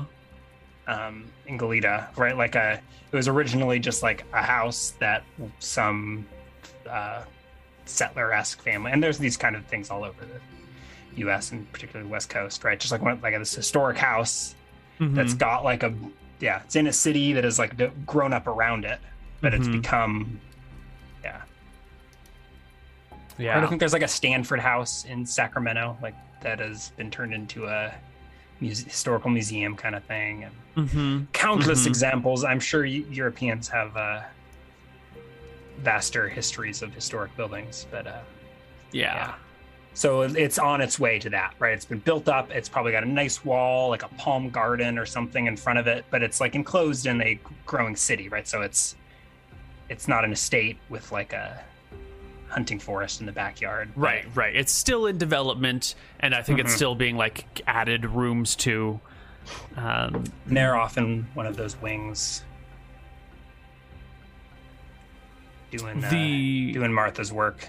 the midwife lays down a non-magical blessing on you and your son and your family, uh, begging the goddess Nerul to look over this family, this family that is letting Necrot rise from nothingness into a center of civilization, a center of commerce, a center of power.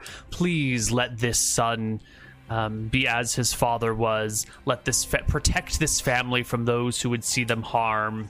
Let them Father and grandfather, right? Mhm. let no forces tear this family asunder. And this is the sort of blessing of Nerul that comes down and fills your house. Even though it's non magical in nature, Nerul protects individual homes and houses and people and sort of binds them together in a, uh, what would you call it? Sort of like a, s- with a, a minor sacred protection circle. It's the same sort of sacred protection around houses that prevents vampires from entering. They, That's what I was about to reference. Yeah. Mhm. Yeah, Nerul's blessing keeps all evil spirits at bay from a I would household. never yeah i would never trust these sorts of magics in the in the neilverse when vampires are concerned but i know they're not particularly interested in cross and they're not particularly afraid of crosses but i do like the idea of like a higher level Nerul cleric Mhm. being able to prevent a vampire from entering a home or something like that or even just a knowledgeable housewife who's able to mutter a prayer to Nerul at the what's the doorway the Threshold. the threshold yeah there you go Mhm. Anyway, good stuff into the world is born Ryan, and it is a new day for all of Necrot when this happens. It is a symbol The of its their, uh, rebirth. Its he renewal. survives and doesn't get eaten yeah if he survives Yeah. and doesn't get eaten by atropos he would be the uh probably the known in history as the first king of necrot Mhm. right the the grandson of the elder son of the divine sorcerer now, royalty what's this what's that five is I was intelligence rolling. No, no, no. I was going to roll your wife's con and ask you to make a system She shock is- check at survival to see how. Let's do it. She five. goes she is through. i i think she's like frail and beautiful right? She's like yeah very very thin but in like a supermodel thin kind of thing. So she Mhm. probably she probably looks great but that chassis has five con. Yeah, those Um, hips they ain't quite wide enough for this, which is yeah, a are- system shock of forty five percent, which means she has a 55% to chance to die in childbirth on this day. You hear, you know, you hold Oh, your screaming I- son, and yeah, Say what's the say the the word for four in Chinese rhymes with death. she. So I I'm liking the right. It's an unlucky number for that Mm-hmm. reason. I'm liking the idea of uh, that I'm rolling a D100 and it's got to be less than 44, less than or Mm. equal to 44 for her to survive. She does survive. Okay. She makes it through the day. with a 40 Yeah. 444 that is an auspicious uh auspicious sign there little ryan cheated death Perfect. Let's hope i don't have to give him over to atropos in order to uh, get the philosopher's stone Well, you can enjoy a period of rest and reconnection with your family. I know the great wizard is often in his laboratory, sort of neglecting these um, normal worldly matters, but I imagine in the wake of this moment, um, Divan probably takes a takes a bit to exist in the here and now and in the real world. But you tell me. no i think you're right i like the idea of a break so i think let's time skip for interest of the campaign or right we can hand wave the role play of uh, family time and uh put Divan on the shelf for some uh, paternal leave Yeah. and do some interplanar travel in uh, Yeah. four to six weeks or something. Sure, let's just skip ahead. One, two, three, four, five. Five weeks. So we'll just flit, skip to June. Uh, June 21st. The We'll go back first day of summer. Full mana. First day of the new season. The longest day of the year. All is well in Necrot. All is well with your family. All is well with Kronos, even. He's got his two headed uh, troll heart. You know, he's got people coming to him sometimes for tasks. He's a, a noble person amongst the giants. Your tower is growing. There are paved roads coming through your town. Your in laws have a, a burgeoning manor silver and copper flow into Necrot and back out the other side as it becomes, you know, a hub for trade goods. Shelter Bay is semi-functional and operational. People make sacrifices and donations to to the two snake people of the area, the two, you know, demigods uh, that reside here. You have not seen from uh Atropos or Resius since the birth of your child and probably don't quite even remember those moments.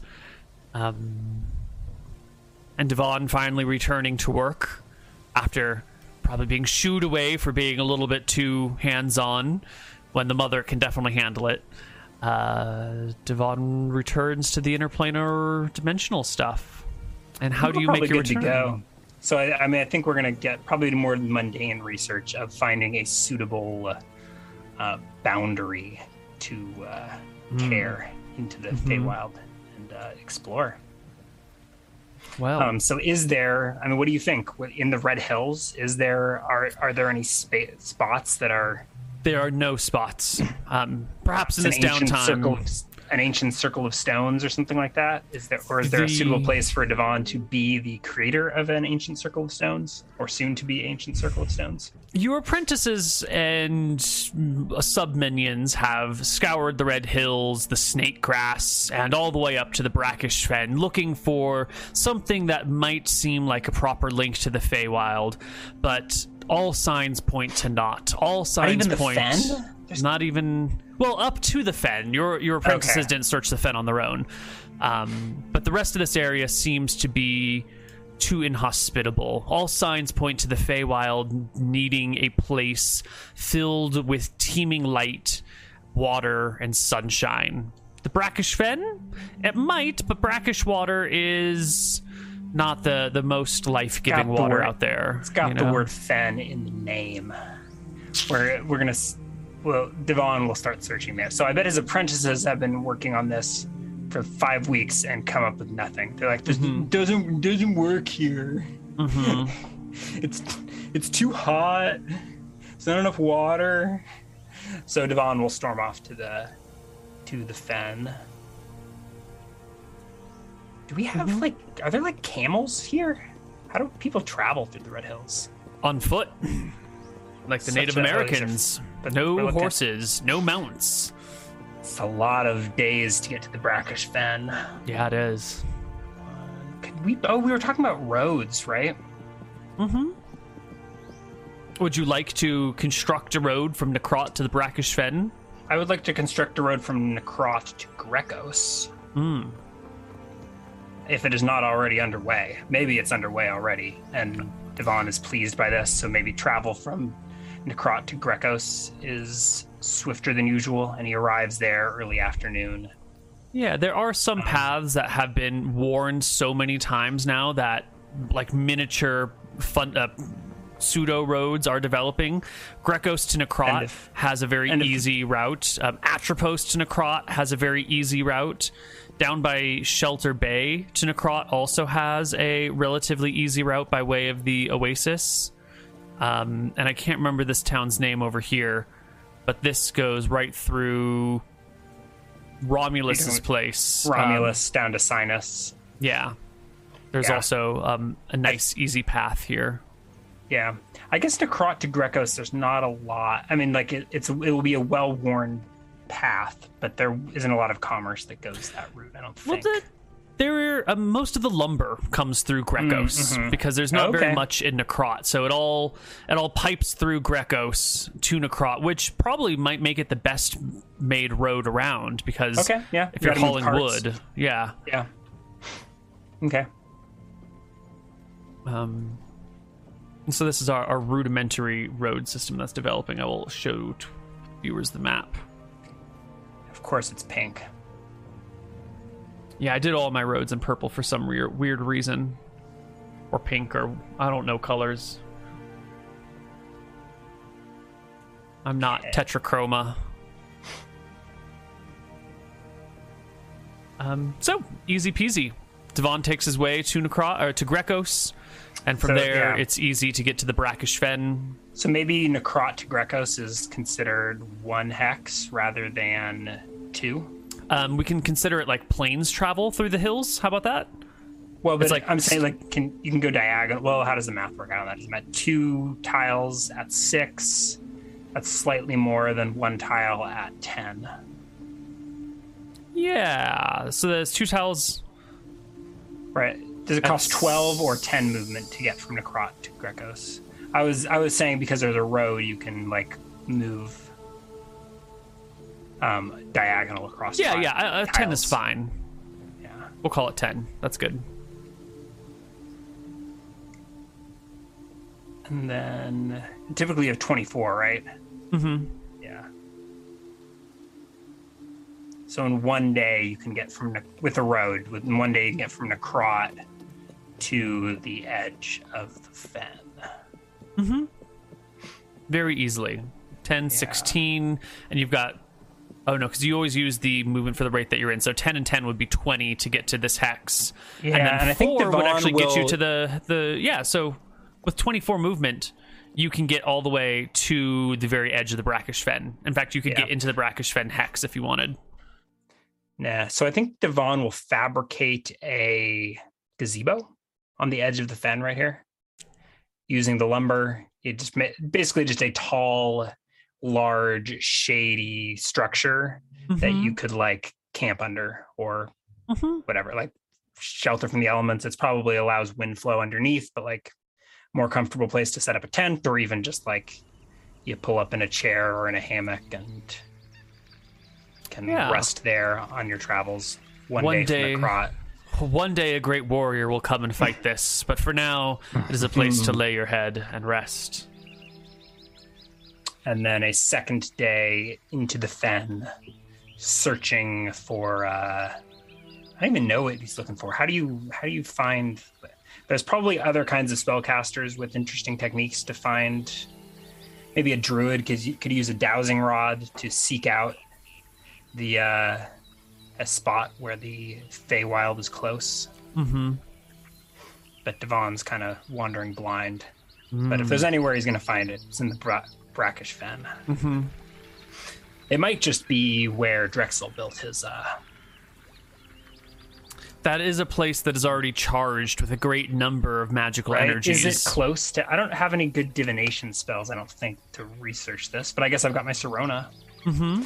Right? Is what? What do I know of uh, Drexel's workshop and Dr- Drexel's summoning circle? I guess this is. This And- has been a place of great conjuration and great powerful magics that have been Was worked. it, was it chosen because it's particularly close to any of the other planes, or is it something else? um, it was chosen because it is how do you say um, it's like this for the same reasons they chose Nevada to test nuclear weapons. Okay. It's out in the middle of nowhere where if things go terribly, terribly wrong, you can just walk away and it's fine. Don't worry about it. Got it. Yeah. The dead center of this swamp. Yeah. Okay. So I visit this place and it's clear that this isn't that's not what it is. There was that like magical aberration Mm-hmm. downstream. I like the idea. Have you played Stalker? I have video not. game? Oh, the Shadow of Chernobyl? Shadow of Chernobyl? Yeah. Like back in the early 2000s when Okay. it first came out. I mean the, con- the concept party. is it's like a semi-open world Uh huh. single player shooter game where you're running around Chernobyl and there's like mutant dogs and Yeah. crazy scientists and radioactive gear and other bounty hunters, whatever. I don't know. It's a it's a cool game. It's probably a little dated to recommend, but anyways, I was imagining the Brackish Fen as like magical nuclear fallout zone Yep. where there's like aberrations and mutant dogs and yeah. Yep. Sounds about right. And this is ground zero. This is the elephant foot. Oof. So you're here. Um, but I don't think this is where I'm looking. Maybe I find an appropriate spot somewhere else in the fen and build my own circle of stones. Mm-hmm. Um, or maybe I find a spot that's already weak. But I'm going to spend some time wandering around. Maybe there's we can come up with some research percentage chance to find something, Yeah. or just a stat check. Um, let's see. So we we're looking for uh, your familiarity with the spell and your familiarity with I- the the realm, the the Feywild. You know the spell. You created it yourself. So I feel like that's pretty good. Okay, so I have a folklore um, non-weapon proficiency. I've got a spellcraft non-weapon proficiency. Oh yeah, give me that folklore. Arcanology. I think folklore is the one, right? That's perfect. 29 maybe it's Great. is it, trolls are kind of kind of fayish a little bit a little spoopy We- but yeah. there was that troll nest Mm-hmm. so anyways this fen fe- it, it, there's got to be something here right mm-hmm, give it you to feel, me neil you feel confident that there is a spot within this fen. I just need you to maybe make me a series of intelligence checks until you pass, and each one covers the day as you wander through the fen. And when you pass, we'll say whatever hex you're in is the one where you find uh, the appropriate location. Well, it's right Yeah. here. i used i even nerfed myself a little bit spellcraft is int minus two Yeah, so you so i do i find it or do i just make it am i just like this is Um, a good hill it can see uh at sunset it'll be in the twilight we'll like stack some stones somehow you maybe find by an re- appropriate spot that needs modification to yeah to um, be the right place.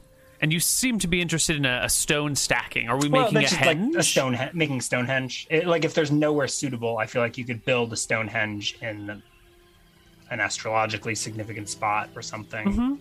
Yeah, and I think Um, it happens to right, be in the in- same hex as Drexel's workshop. Perhaps even Okay. a spot a few miles, uh, a mile away on a a larger hill that rises up over the fen, from which Mm-hmm. you can even see the workshop. Okay. Yeah. Um. Cool. What is the what is it like here? So like, do I find like a little glade in the swamp?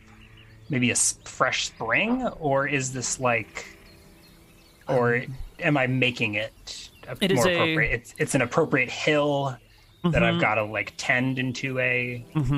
It's an Yeah. appropriate hill that gives you a bit of a view over the whole of the fen. The fen. It's uh, you can see all of the life around you from this spot. When the sun rises and sets, this hill is the first thing to be touched by light and the last thing to leave it. It sits above the water line, so it gets lots of um, rain on the soil. And you know these things to be key aspects of the Feywild. The Feywild is an area that exists sort of like between the sky and the earth. There's lots of rain, and yet there's no real ground. There are large puddles that are reflecting pools throughout the Feywild.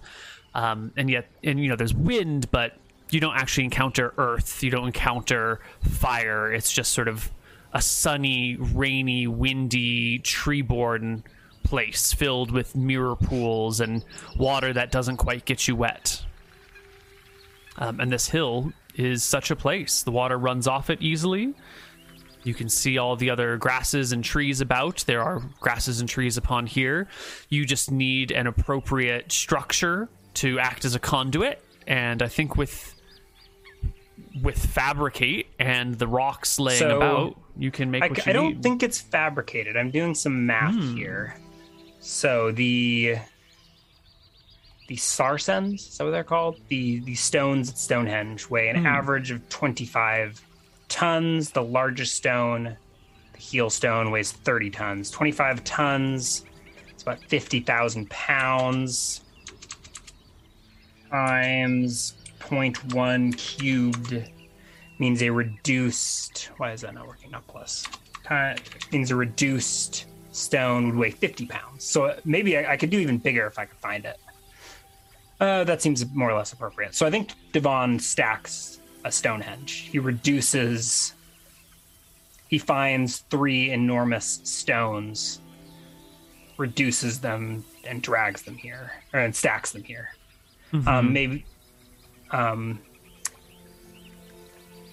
yeah, I don't know if I'm able to find those stones in the fen or if I drag them mysteriously from afar.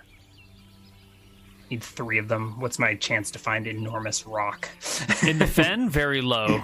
Because most of the Is it- fen is below is water it level. possible that one of them would have arrived here, or is there like a shelf of granite that I can crack some from? You know, crack there the is earth. there's certainly um, rock slabs all about. Notably, Drexel's Or- workshop is made on a large slab of stone. It's magically infused, right? Mm-hmm. Is that more appropriate? I passed that folklore check. Like, is that more appropriate than the uh, um than like a chunk of the elemental plane of Earth or something? No, chunk of the elemental plane of Earth is well, actually. The, from my basic notes, the Feywild touches the water and air planes, but not the earth or fire planes. Um, so you could use some of the elemental uh, plane of Earth, but I think you just need any old rock to create like a structure that points in the direction you know that gives you north, south, east, west coordinates. Um, that can be used Cool. as a, a clock or a calendar. Can is there a good way to break off a chunk of rock from Drexel's workshop, or is it all pretty like pre-built for being what You it is, could or does it look like carve it out. It's it was a huge sheet of rock, right? And the Yeah. magic circle is just in the center. Yeah, you could carve it out and take parts of it. Yeah. Um. And it's not magic in and of itself. Like I wouldn't be like creating a nuclear bomb here. I mean, we're already talking about nuclear wasteland. Let's do it. Um, That's my boy. extrude is just a cubic foot per level. But potentially I could like extrude multiple directions or like cra- use extrude to like straight down and Mhm. break through. Down maybe the I sides. can maybe I use my uh lesser disintegration spell. There's probably a lot of Mm. that to like cut out the that's Mhm. probably how long does that last? One round per level, disintegrating out a giant chunk. It'll probably take a couple of uh a couple of castings of it. Mm-hmm. Maybe a couple days working here. Mm-hmm. but so Divan will will carve off three massive standing stones from uh, from this granite shelf of, Mhm. that is uh, Drexel's circle, Drexel's workshop, and then reduce them down to fifty pounds or so. Hike Mhm. them up the hill a mile and stack them and let them enlarge. all of that probably takes a couple of days. Yeah. And they will be faced east west or whatever, so that like the sun will set. It's summer solstice, right? It's so we'll summer use- solstice. That seems like the perfect day. So on summer solstice, the sun will set directly down the line of the stone. Does that make sense? Mm-hmm. Right, like so you'll summer solstice, you'll see sunset like perfectly aligned through the standing stones. Okay. Um, but it's probably you. You could probably open a portal here on any sunset or sunrise. Yeah, I mean, I guess matter. technically it's the day Sunrise, after summer solstice, but it's close enough. Sure. Um, I mean, I think you could probably always. Uh, yeah, I think you. This doesn't need a specific time of year. You've got a, a pretty good physical location. You'll probably Mm-hmm. need a, you know, either at noon when the sun is at its highest, or on the full moon um, when it's uh, risen above you as well. You're going to need some sort of astrological alignments to make this work. Um, what would you feel is the most appropriate first time Feywild run astrological alignment? I think that it's so close to the summer solstice.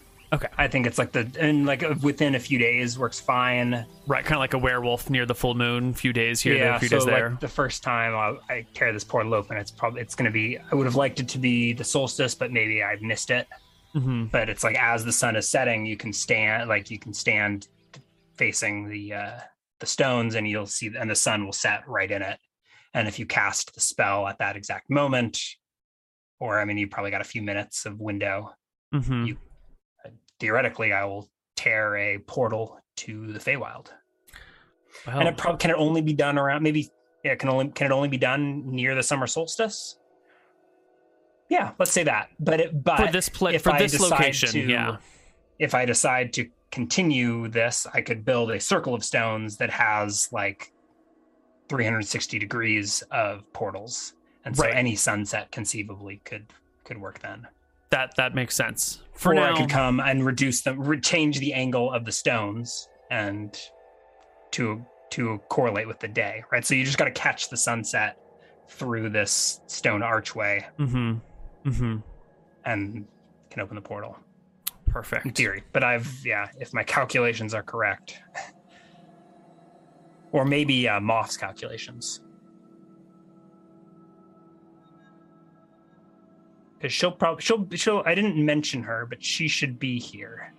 So like I don't know if there's a trip back to get her or if retroactively we can say Divan had uh brought her along or whatever. hmm Um, yeah, Moth has been doing research into interplanal travel for you. It only makes sense that Moth would be here for this. If you're going to go into the casting, Feywild, right. yeah. Yeah, I think to do yeah. the casting, she's also going to come and hang out with you while you set up everything, rather than you Yeah. set it up and then go back and get her, and then it's just that it's too the much other work. apprentices here at all. Your call, but I don't see any call for them to be here. There are plenty No, of things to be so. doing. Have they been aware of any of this? Have they did they come Certainly. and get bored and leave and now it's No, I think they were just and- left behind.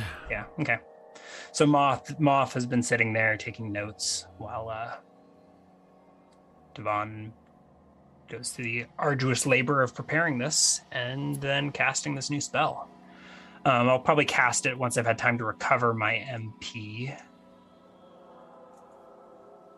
Right. I assume you ca- use many castings to create this this stone archway. Uh, not castings of the dimensional tear spell. It No, no, will no, be but like it will, it will have been many days of like maybe extrusions, maybe lesser disintegrations to uh and then the reduce and the stacking and all that. hmm So many a spell were cast probably. Maybe yeah. Uh, so how much MP do you have? Because that might be important if you're stepping through into the Feywild. Sure, yeah. I would want it to be full, so I think we would delay. Delay a until- few So, days. so you were saying the solstice was when we were that was five weeks from the. So we can just con, like we can Yeah. say yeah, yeah, yeah. So this is happening within a few days of the solstice, and the number of spells. I mean, how many disintegrations does it? Do you think it takes? Each last a round. How many rounds does it take to use your hands To carve out a stone? Rock butter. Ooh. each one only mm-hmm. takes only lasts for one round. per level, nine rounds. Oh, okay, there we go. That that makes more sense. Um, let's say five, and then you used one reduce spell. Mm-hmm. Uh, probably can I do reduce on maybe three reduce spells? Right. Oh, right, because you need yeah, yeah. So five and three, eight first level spells. Is No, disintegration is a fourth level, so that's eighteen times five plus reduce was three times three is nine ninety nine. So let me roll some d. This doesn't count as study, does it? Uh, Might be right. Oh, wait, there's Hmm. Yeah, because this is sort of active magical. You're creating Right. something. You are studying the Feywild. It's not your spell book, but it is with magical good- crafting with and good creation. Sleep in Drexel's workshop, we've set up like a camp and it's dry. Mm-hmm. Yeah. Um, so, so that'll be three d thirteen. keep the top two. Uh, yeah, d one. Mm-hmm. So that's eighteen. Um, and I think I would wait out another day, right? So eighteen. So seventy-five plus eighteen. 93 I, can, I will necessarily take a second day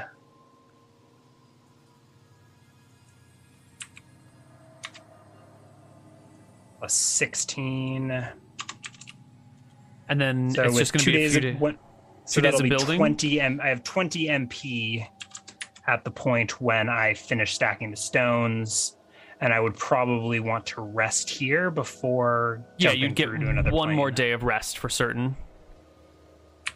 Good rolls, good rolls. Ooh, very good rolls. 17s, so that brings 37 mp i'm not expecting to go in there and i think we're just going to pop in and pop out right Mm-hmm. like we can only go as deep as the breadcrumbs last and it's a good thing we're bringing breadcrumbs to the Feywild because it's a tricksy, confusing place. But I think like the nature of the spell should make it so that you can't get lost while you've got it running. So if we go in, we could go in a day, maybe spend a night in the Feywild, and come back out a day, all in the course of uh, second level wizards Mm-hmm. casting. But this is like a day translated to Feywild time, so we may run out. But I feel like it's the kind of spell that you can track on your own, right? Mhm. Even if you're getting lost in the Feywild, you can be like, I'm running out of breadcrumbs. It's been, Mhm. it's time to turn around. Mm-hmm. So,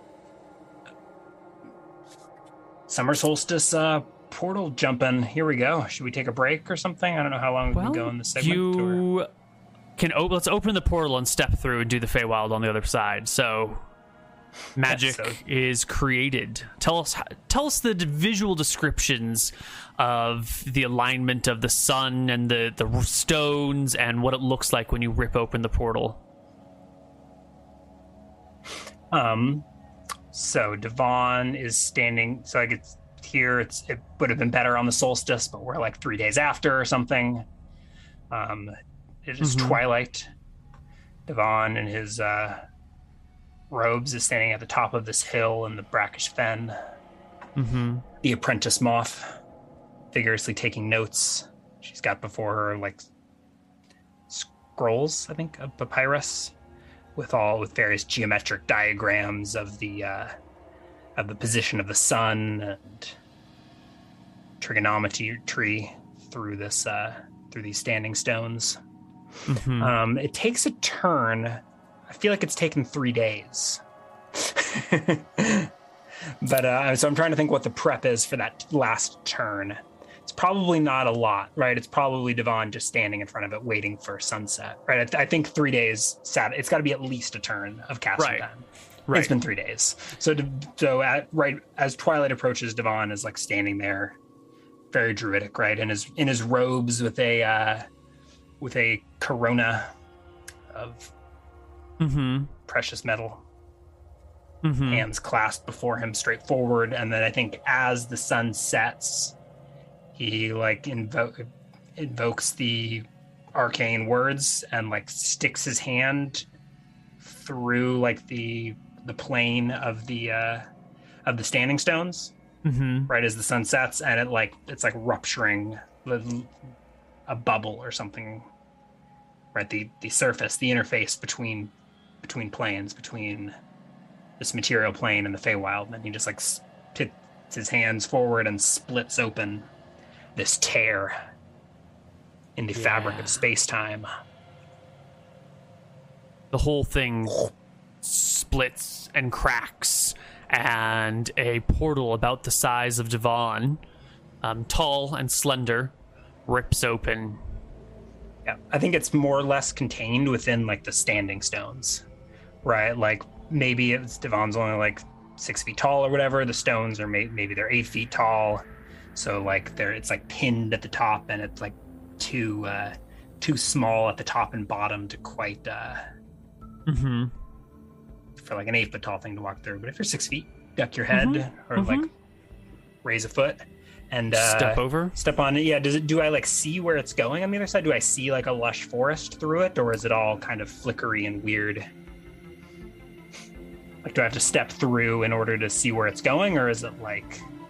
I believe you can gaze through um, mm-hmm. one reality to another and on the other side you can see you know the flowing and moving of trees the the bending of branches as the leaves shimmer in the wind um, there seems to be like ambient light all about, and yet everything in the Feywild casts a shadow, not all in the same direction. In fact, most things in opposite directions. You'll see a tree shadows directly towards you, um, and then the tree that, you know, another tree closer to you shadows directly away from you, another points to the right one branch, you know, comes out and some of its leaves shadow one way, some of the other leaves shadow another way, and others shadow in a different direction. Um, there seems to be rain kind of trickling down, running alongside trees. You see a, a large, pro, um, not fran, fran, fran, a, a large leaf, broadleaf, with a, a collection of water in it that sort of dips the leaf low, and the collection of water is perfectly still on the top, giving you a glimpse into sort of a mirror um, that reflects light. But it doesn't seem to actually reflect, you know, you don't see what is beyond or above in the mirror. It seems like you're looking through a mirror into a another place, as if the mirror mirrors off of another mirror somewhere else.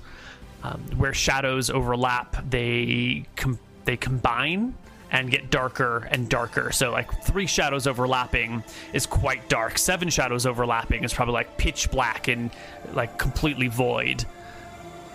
It is a mysterious place of constant rain, constant sunlight, misshapen shadowy paths and branches, trunks, leaves, no earth, no sky, a canopy above you, mist below you watery pools everywhere. And Vaughn and yeah. Moth step through. And that'll take us to our break. We'll see you guys on the other side. Hello, everybody, and welcome back to Dicing with Death. Hello. So, Divan has uh, torn an interdimensional portal to the Feywild. You have here on the solstice, witnessed by apprentice Moth, who casts her dimensional breadcrumbs. Does she have yarn or uh, or a uh, crust of bread? She has brought with her a spool of twine.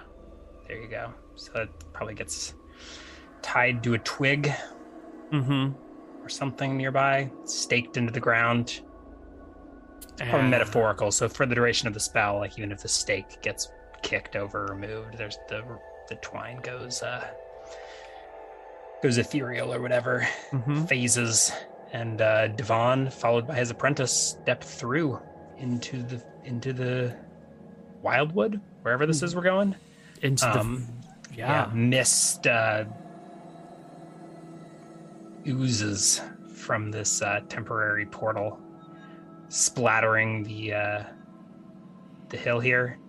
It's not dry because it's this like marshland, but it's like salty, brackish. Mm-hmm. But I think mm-hmm. over time, this misting of uh, fresh Feyan water will uh, irrigate this hilltop, mm-hmm. and odd plants will in the future will be growing here. There'll probably like ferns and like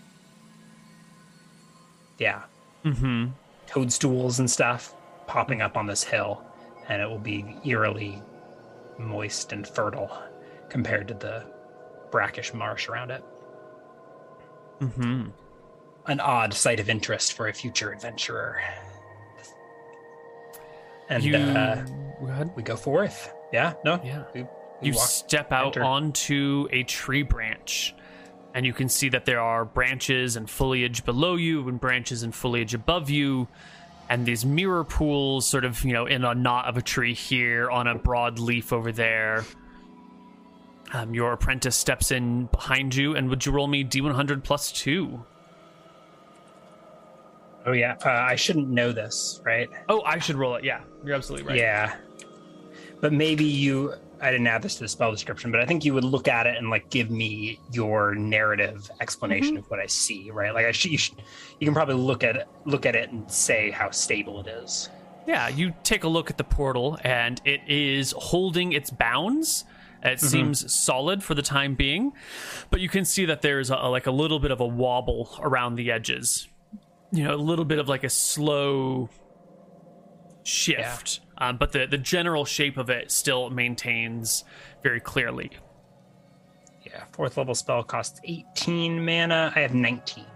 So if I want to guarantee that I don't have to spend the night in the Feywild, I should save 18 mana so that I could, at worst case, we could find our way back here Mm-hmm. to this thinness and like cut our way home.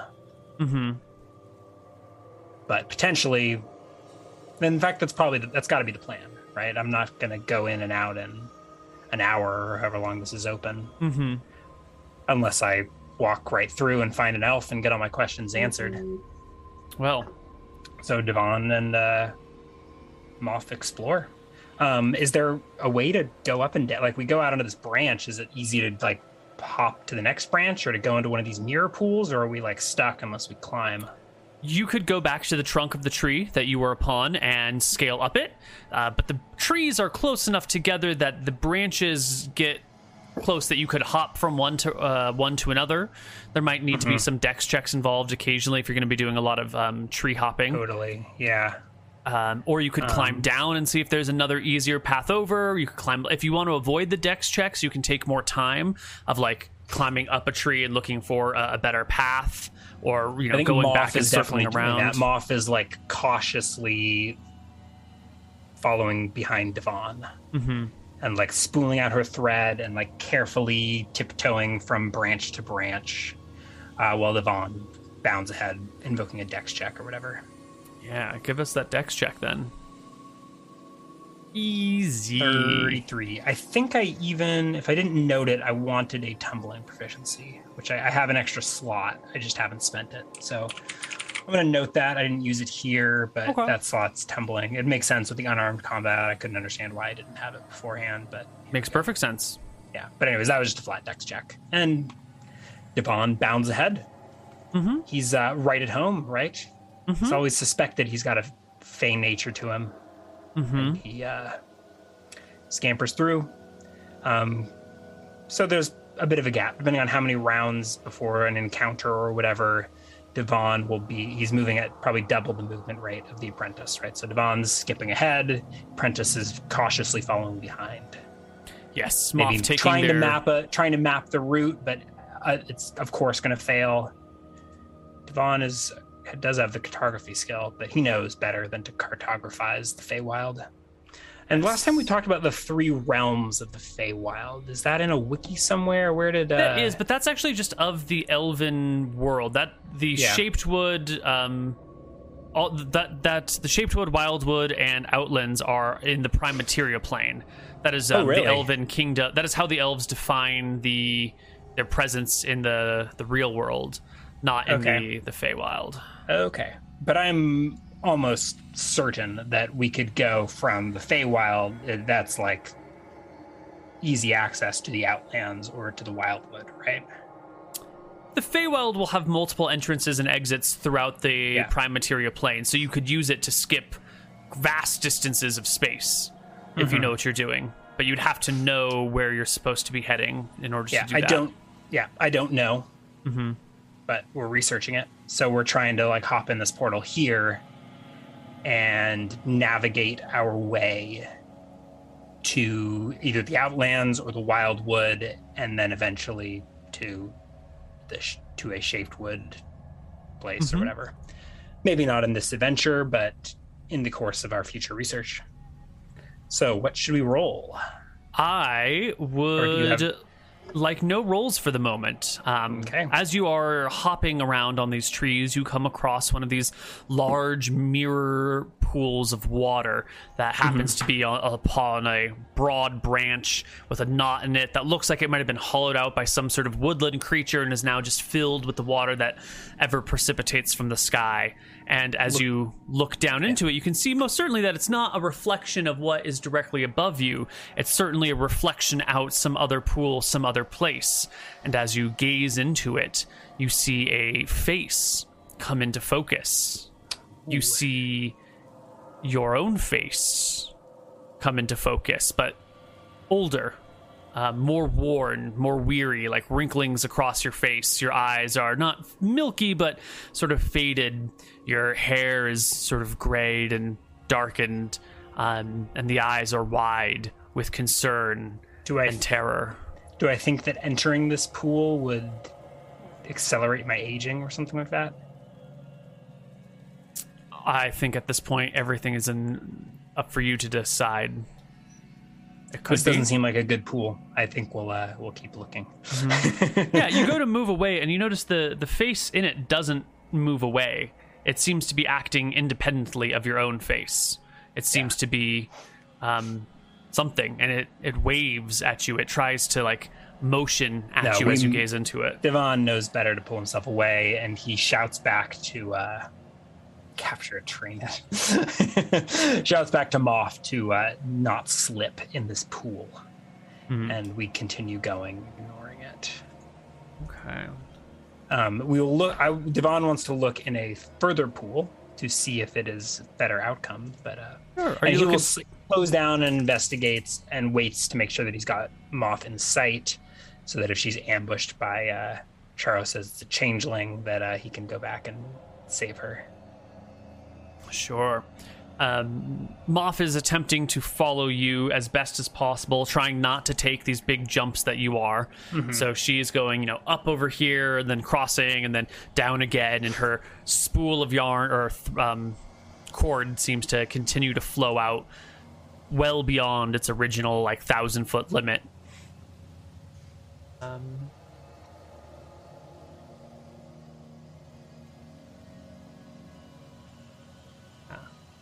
a strong wind rushes up from below you, uh, pushing, sort of buffering you almost off of your tree branch. Not enough to invoke a check. You'll have to catch and steady yourself for a moment. Um, but you notice the strong breeze from below you carries with it water, like raining upward against you. Um, and the wind nearby begins to cyclone viciously leaves tear off and flutter around in a, a funnel that rises up from the tree trunks beneath and comes in your direction. We like stand back and brace ourselves and hopefully watch this vortex pass. Water Mhm. and air combined. hmm The vortex rises, um, rises above you, and then settles back down again, hovering in the air, not quite on any given branch, but nearby. And from it comes a, a soft voice asking, "Who who are you? How are you here? This realm is not meant for you." I am Divan, and I go where I will. Who are you? Um, folklore check maybe.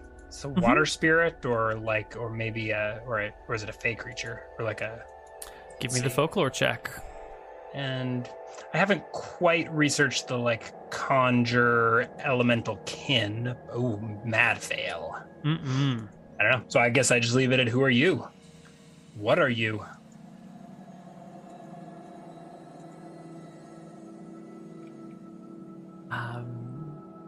Safi comes the voice, giving you uh, but a single name. You, you, Safi, be you elemental or fey?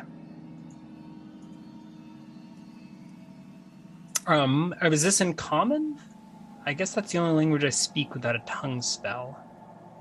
it appears to be speaking your own native tongue, um, and Yeah. quite fluently without accent or hesitation. But that seems a mite un- bit unusual for a creature of another realm to speak your very humanistic language. I speak five languages. Just don't know Oh. what they are.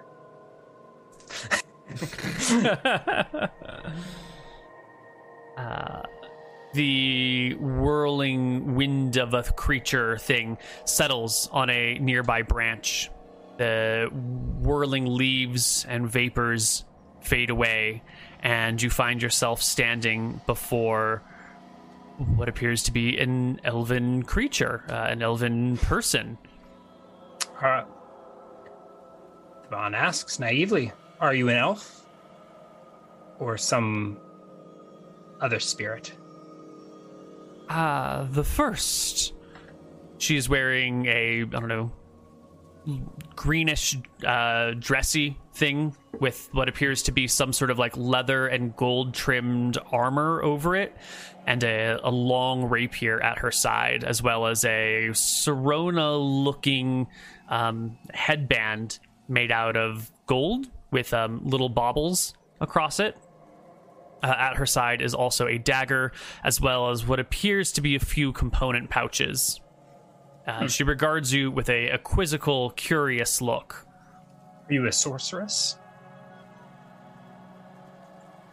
She gives a half hearted shrug. Those definitions have little meaning to us, those that walk between worlds.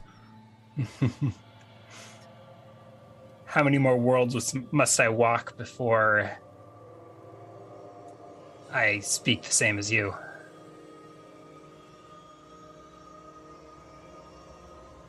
I don't quite follow. How did you get here? This realm is not open to the mortals.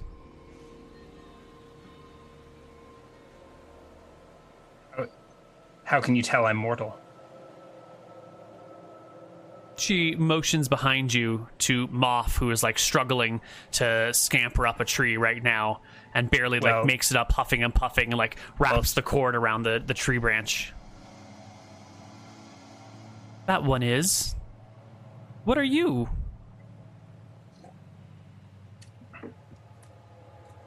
I am a wizard, a mage, You're not a human. sorcerer. I'm not. Do you not know yourself yet?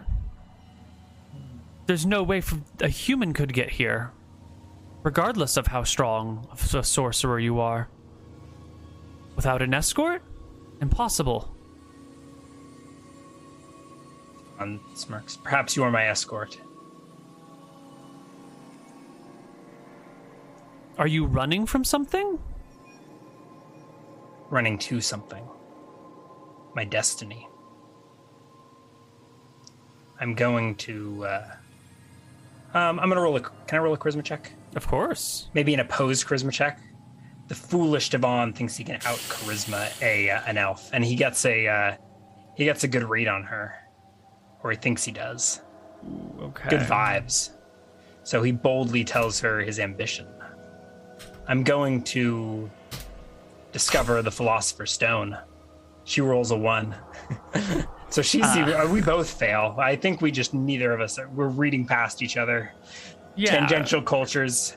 I'm going You- to discover the Philosopher's Stone. She, you know, her face Um, cracks, showing the um, abject concern for you when you mentioned going for the Philosopher's Stone, and you, you sort of ignore her other pointed questions. Um, Where is yeah? Do you do you know where the world staff touches this plane? I've heard your people have a fragment. There are many fragments scattered throughout the By now, I think. Moth has like caught up and she's like struggling to like she's like frantically writing, like you like space out in class for a minute, and you've got Mhm. like crazy amounts of notes to catch up on, and so Mhm. she's just like furiously writing, trying to catch up on the conversation. Yeah, like legs hugging the branch beneath her so she doesn't fall as she like Right? She like couldn't make it all the way down. She's like two branches up, just like she.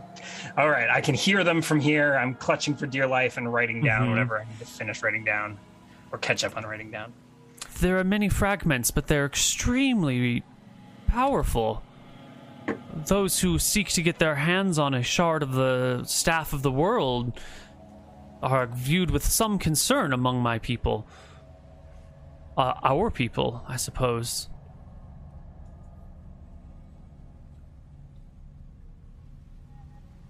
Why? She asks, with all of her petulant questions, never being satisfied with the Yeah, answers you give Divan her. looks. I think Divan probably can't compute why. It's obvious. Mhm. Immortality, infinite wealth, You have that here. beyond compare. Stay here. You will live forever. You will have everything you need. I will. I will live forever and go where I please. I am a sorcerer. As are you. tell You are you- touched. You are touched by something, something otherworldly. Was there a sign in the sky the day you were born?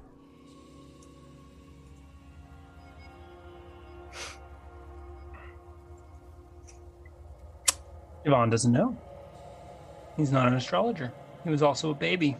She furrows her brow.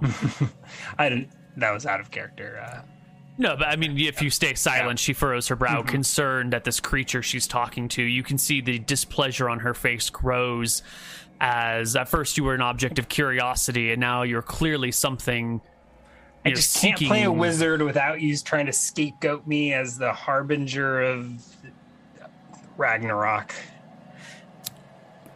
Is, is that what you're getting from this conversation? I don't know. I rolled a. I Oh, failed my charisma check. um, where? Can I even remember her name? Safi. Safi. Uh, where are you from? Have you uh, an enclave nearby, or I was are you a traveler here. like myself? I make my home here. I visit your world from time to time, but this is my place, the place of shadows and dreams and rain and wind. Place of magic, or at least some of it.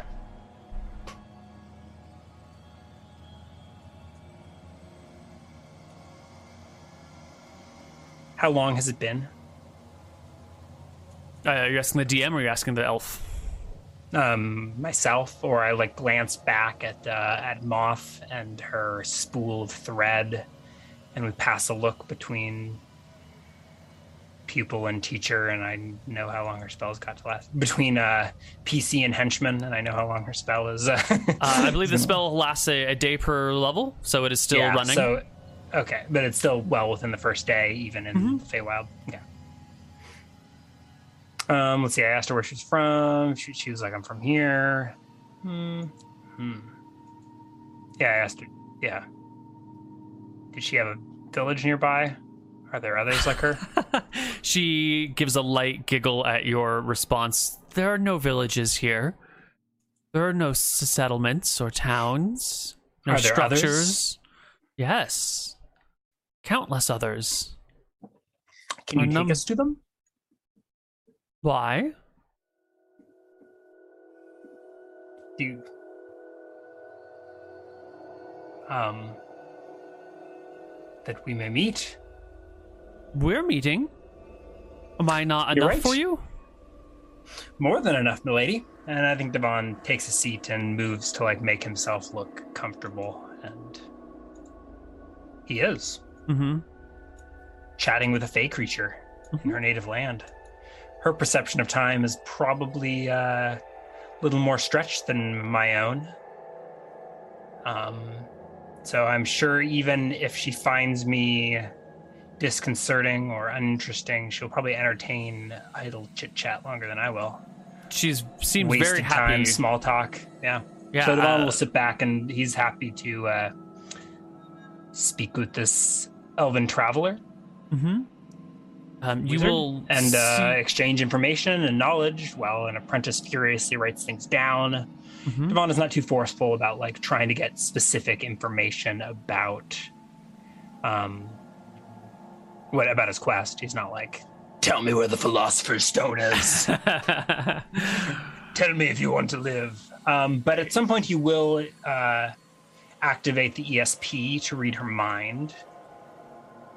Um, so there's probably a chance that she like feels the probe or notices. I don't think it's like strategic. It's probably incidental throughout the conversation, and I think it, it once per day. And I think it, if it's at my level, it's nine rounds. I don't know if it was cast at like a level of the creator or level of the caster. Mhm. Um, and there's no saving throw on ESP unless it's part Uh, of an surface interrogation. Surface thoughts are free to go. I'm not interrogating her unless you want to get really cynical on like No, the no. nature of human interaction. Um, Not today, but one day. okay, yeah. So I Um, just I catch your surface thoughts. They are mostly curiosity about this strange traveler in this area. There's That's no all. like ulterior motives. She's not like thinking about how she can trick me into her fey bargain or No, no, you don't feel anything like that. Uh, It seems to be genuine shock and curiosity at a Oh. something she does not recognize.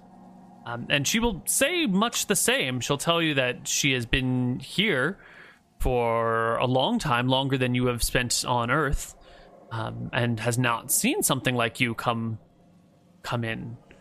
Um, she wants to know things like how did you get here? What what magics exactly allowed you to enter? She'll ask you where your Um, point of entrance was on the real world. um, Are you willing to answer such questions? Yeah, but not necessarily directly, and I, I don't imagine that an elf speaks directly either. So Divan will answer the where with like a when. He'll like describe that it was at the summer solstice, and he uh, tore a temporary portal between our planes Mm-hmm. at this moment of uh, of thinning. Mm-hmm. Um, yeah, is there? Can we like opposed spellcraft check or something? Can I try and gauge her? I guess spellcraft is a proficiency, not a power. I'm, I'm wondering how powerful she is. Like what spells she might have access to. Like, is there a way to like describe this dimensional tearing and figure out if she's like, yeah, I could do that, or if she's like, what the hell is this magic? Clearly higher level than me. She does seem to be it's probably- extremely yeah. impressed by your capabilities of spell But is it like? I guess here they've got the ESP running. Is it like she's impressed that I did this for a human, or she is impressed, period? And even like as an elf, she couldn't necessarily. I guess she said she goes to the, um, Mhm. to my plane. Yeah, Um, so she is impressed that you have been able to do this for who you are. Mm-hmm. Um, but when she talks about, and she will talk at length about her travels through here, it makes you get the impression that her ability to enter and exit the Feywild is sort of a natural ability that comes with her. Yeah, it's so not like a like a- an extra magic. like a first or a fifth level Right. elven mage, and she would have this ability. It's sort of like you go into the skills and powers, and you make yourself a drow. You get Right. your freaking fairy fire as a freebie or whatever right, it is. right. Maybe there Um, might even be higher level stuff that you get at like level one, just because you picked your, I don't know, your OP min max Mhm. character or whatever. Okay. Um, there's it, another it. thing that might be interesting to you is that when she talks about the elves in the prime materia plane, she uses a I don't know how this translates well, but she uses another term that sounds very much like elf, but there is maybe a, an accent on the word, or you know, if this were a tonal language, it would come in a slightly different tone um, that clearly implies like a, a sub elf or like a um, half elf. Does she use Um, this about me or? no, no, just about the the the elves from her world, from your world, from the prime materia plane. And when she mm, talks mm-hmm. about you, she uses something, some sort of derivation of the word for some sort of like combination for the word of elf and celestial, some sort of that has roots in both of those, and it language can be a difficult thing here. Divan is not a student of language, so she's speaking common for his sake, correct? Right, she's speaking common, and yet you hear the word elf, and yet you can hear it with these other definitions in it. You can hear the impl- uh, the um, the in uh, what is it? The denotations and the connotations of the words being different, even though it comes across as the same word elf, elf, elf over and over again. So does that mean she's like speaking some super language that like tra- is translated to my understanding? That's the impression you're getting. Yeah, that there's Yeah. some sort of other language being spoken that is automatically translating between the two of you. Um, and you're receiving information, but it sounds like your own tongue. Can I learn more about this without using a spell slot? So using like a spellcraft check, could I tell if she's like magically Mm-hmm. speaking to me versus something else? I fail. Absolutely. So I have no idea if she's magically speaking or if she's speaking common for my sake or yeah, Right. or some the nature of this place. Right. You you can Um, you I eventually pull out some rations and like have a snack and make a picnic. I offer her ghee and she's a yeah, she will nibble at your food. afternoon. Um, she will pull out some like sandy looking thing from one of her component pouches around her waist and holding out a hand collects some rainwater and sprinkles the powder into the rainwater in her hand and offers it to you to drink. Um, pause while I read my character sheet. Oh, I've got. Yeah, I'll do you do you one better, and I pull out a uh, a bottle, a flask, a pouch. What do they call the a wineskin Ah. of uh, owl feather wine? It's, it's my identification component. But I think this is like this is like Nec- Necrotian wine. What do you call it? What's Uncle Vinny's vineyard? I mean, it's in Hmm. like an unlabeled leather pouch, but it's like, and I guess for an elf, she's like, she's like from, she's like a wine drinker from France, and here I am pulling out like this, like, California, whatever, soup, yeah, Mm-hmm. California wine infused with owl feathers though for uh, easy identification. And if I yeah, I will drink and share that if uh Do you drink your owl feather wine, not the the Oh, both. sand Both. water mixture a- she's offering you? we're having a picnic and having a conversation. Um I would say like whiling away the hours of the afternoon, but I think the time of day never changes. It's just like filtered sunlight sitting on this branch. We're Mhm. probably telling time by like the pages that Moth is flipping through. Mhm. I'm sure she's taking the time at some point to like, okay, I'm gonna stop hugging this branch, realize this conversation is gonna go on for hours, find a more comfortable and stable seat, and uh, get a snack myself. And uh, Mhm. I think time slips away. Divan is free with information. He's happy to tell her of humanity, uh, share with her the knowledge of the of his library, and offer her a open pass to come visit anytime she would uh, she would like to peruse our knowledge. Yeah, she'll ask about what the Red Hills are like, and when you describe them to her, she looks uh, in shock and horror and offers you and your apprentice refuge here if you want to escape the hellish wastelands from which you come. Uh, we will, yeah, we'll take said refuge for the night, um, but we will be returning. Uh, he doesn't say, necessarily say this, but speaking, I don't know, narratively. We'll, so we'll take Mhm. refuge for the night, and uh, the next day, after some rest and relaxation, we will return to the Red Hills. So maybe she she's- invites us to like a. Is there a little enclave that she's from? Like where? What is where? What does does refuge entail when he's not like? invite you to any particular enclave. And when you mention like you want to stay for the night, uh, her head does one of these like weird cocking to the side things as her long pointed ears like twitch a little bit, and she Does she ever says, tells you Do we- again like there is no there is no night here. Don't you know where Where- we are? Where do you rest? how do you sleep with no moonlight? Where did where do you hang up your soul when Falumbra embraces you? Or caresses you? Not embrace. We'll save embrace till I'm till Mhm. we're older. Um, I find I rarely tire, and when I need rest, I sit and enjoy Elves- the space. Elves don't need to rest in the They just Feywild? Is meditate. that- They just They meditate, Ryan. Don't you know? Uh, she Oh, seems to wow. Can describe some sort of some like pseudo resting state where she finds like a comfortable place and closes her eyes and Divan instead is of calling fascinated it by this. He, sl- he like he asks her to teach him how to meditate. If meditate it's- is the word they use. No, it's not. She says that she sends herself to the plane of dreams when she feels like she needs to rest. But then if you pry into no- it, it seems like her physical body just stays somewhere, but her mind goes to the plane of dreams where she can rest and recuperate If her I strength. ask for instruction in this, can can she or will she give it to me? Like, will she give like a demonstration? Will she coach me through it, or is she like, no, now's not the time? Would you teach me how to breathe air?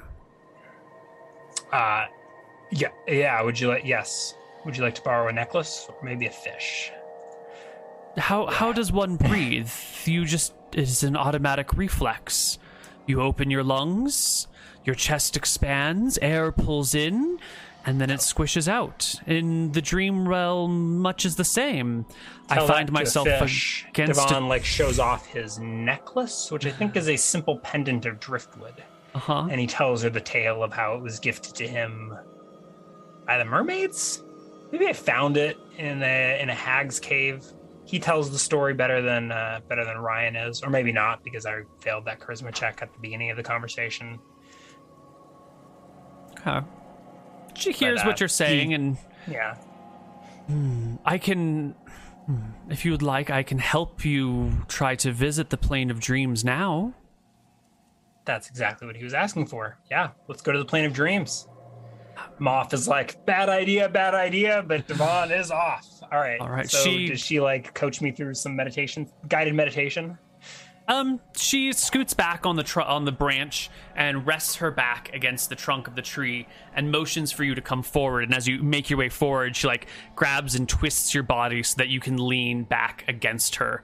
Um, so the two of you can lean against the tree, and she'll wrap one arm around your waist to kind of like keep you steady, and then wraps the other arm on your forehead, and then slowly lets it drift down over your face to kind of cover your eyes.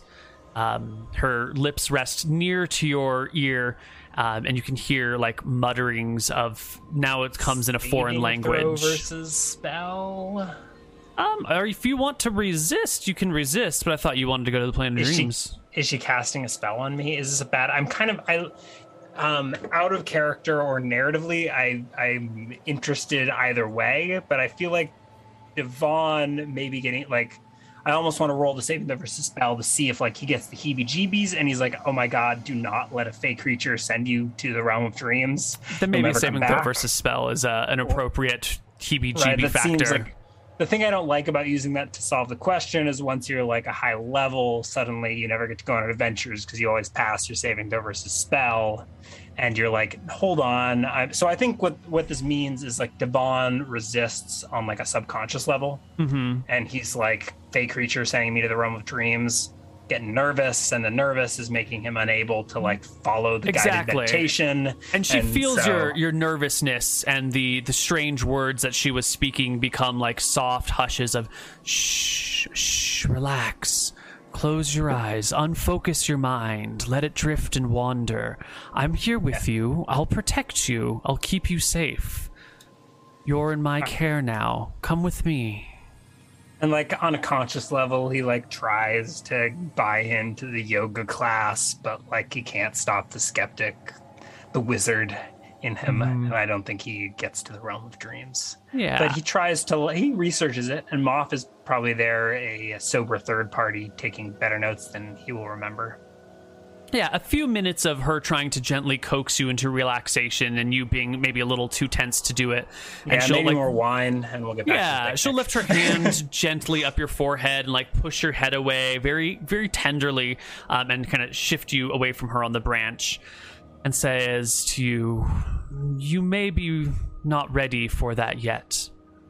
Um, but hopefully, you will be able to. You'll you are closer. Hopefully, you will be closer to your true self now than when you first entered. Perhaps I will need to practice what you taught me. Um, she reaches into a pouch tucked on the, the backside of her lower back and pulls out a another loaf of bread to split with you, um, saying, "Eat this. It'll it will strengthen your core self, who has been hidden and suppressed for so long." She tell me about chakras, and we eat this uh, elvish way bread. Is that what this is? Yeah, that's probably a good It's term delicious. for it. You'll have to give me the recipe. Can I get the recipe from her? she laughs at you and says, "The ingredients for this you cannot find in your world. It takes," and she Can points to one of the nearby puddles. Takes water from our realm. It takes heat Divan from here. gathers water from this realm. She He chuckles at his. you. He chugs his. Uh, the rest of his. Or he finishes the rest of his wine, hope, offering her like he chugs a bunch. He tries to get her to help him finish the uh, the wine skin, and then he will fill it with uh, water from the Feywild. if you hunger, if if you hunger for this bread, it is only because you've been deprived of it your whole life. This is part of the essence of immortal beings.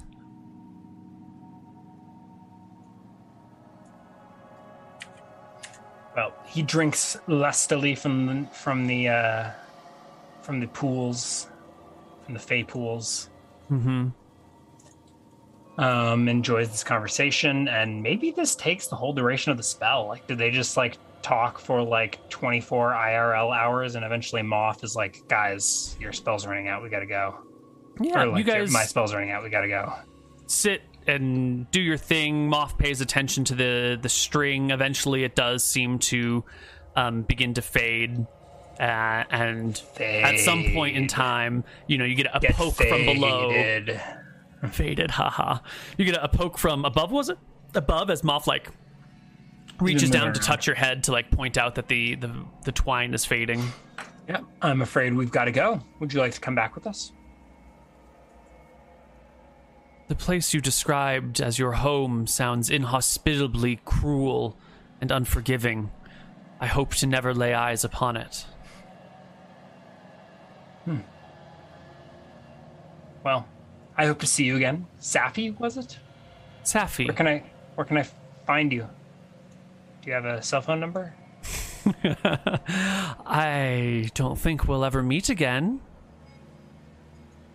Unless you come I- back. I will be back. She considers for a moment. Hmm. I will come with you to the exit. And I will wait you. for your And- return. Yeah, come. Let me let me show you from whence we came. And we will maybe with her help we even make a more efficient route back to uh to where we came. I show her the thread of my apprentice that we're following. Maybe she's suddenly slightly more impressed with Moth. Mhm. Right? She thought Moth was just this weird tag along. But uh maybe Moth is the more uh sober uh, enlightened wizard of the or at least of the, of the two of us. Mhm. She's been keeping track of time and uh, yeah, tracking Um, our progress.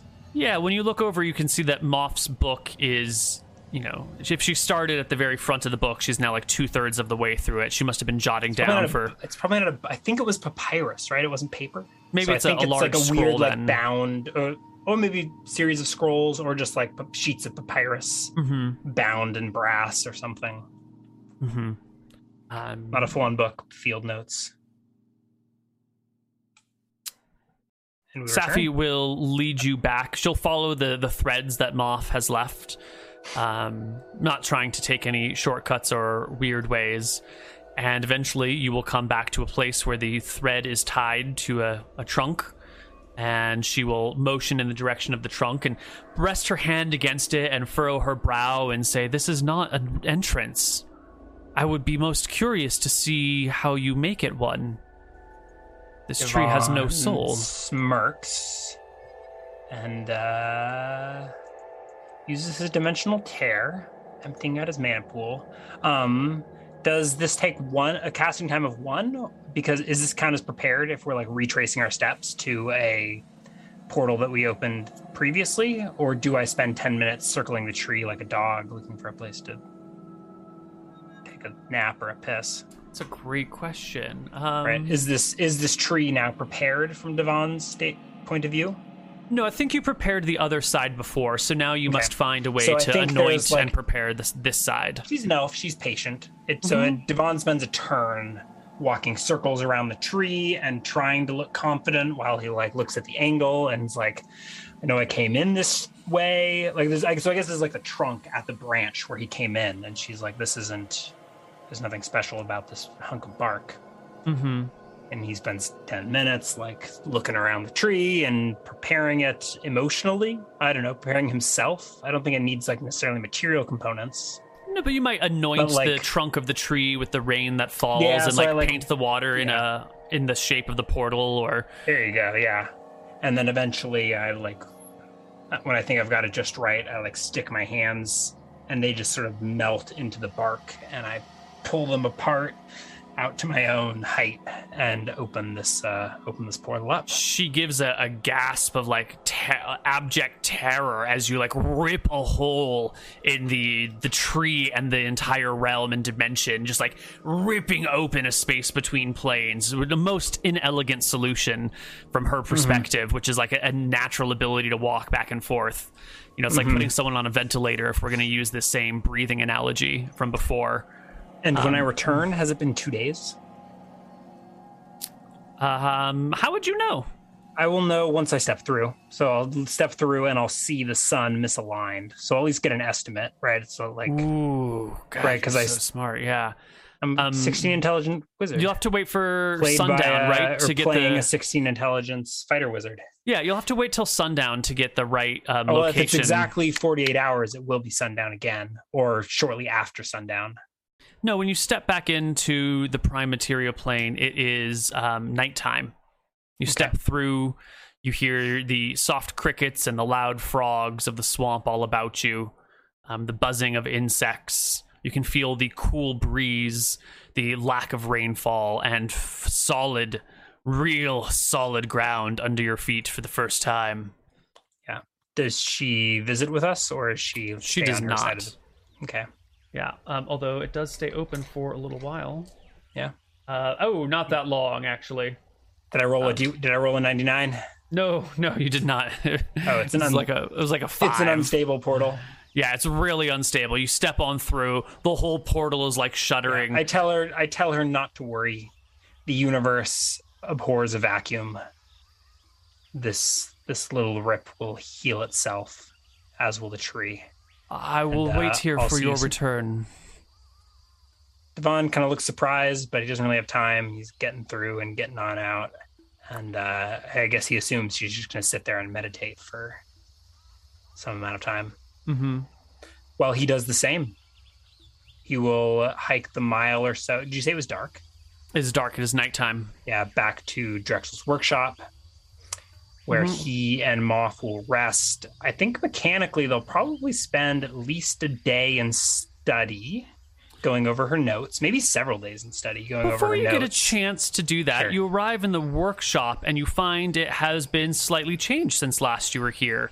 Uh, someone has brought in some like fully constructed bed frames and added some um, sacks filled with uh, what do you call it hay to act as like beds including bringing in some blankets and now there are some large jars with stoppers in them that if you open will contain um, wine in two of them and dried rations in four of them presumably my other apprentices. Um, Mm-hmm. So can we skip a few days of study while we like go over our notes? Divan Mm-hmm. like whatever touches heads with Moth and figures out her perspective on the whole adventure. Mhm. We regain our MP. Mm-hmm. and yeah, and maybe Yeah. we maybe we bump into Cassandra, who's responsible for popping up here. And not quite. But if you go out to look for her one of these days, you will watch the sun rise, or you'll find it when it's setting, and um, you'll see that it has been negative five days. It's a few days before the solstice. Sweet. Who uh do I figure out who brought the bedding? No, there's no sign of who would have brought it. That's I mean, we investigate that. We study that and I uh recover my MP. Um, and then I think when the solstice comes around again, Divan will open the portal. So that will set a hard deadline on it. But Yeah. in the meantime, if we can figure out wh- how, where these beds came from. That'd be nice. Um, Uh, there's So, no I one guess we'll here to a- tell you where they came from, so I don't know yeah, how you're going to we'll find be it out. but- camping out in our bunks beneath Drexel's workshop Mhm. for a couple of days, talking about what happened. Mhm. I'll be looking at her notes and we'll be editing them and discussing and theorizing and yada Mhm. yada. I think. I can get quality sleep and study. Absolutely. 100%. D13, D2. Eight,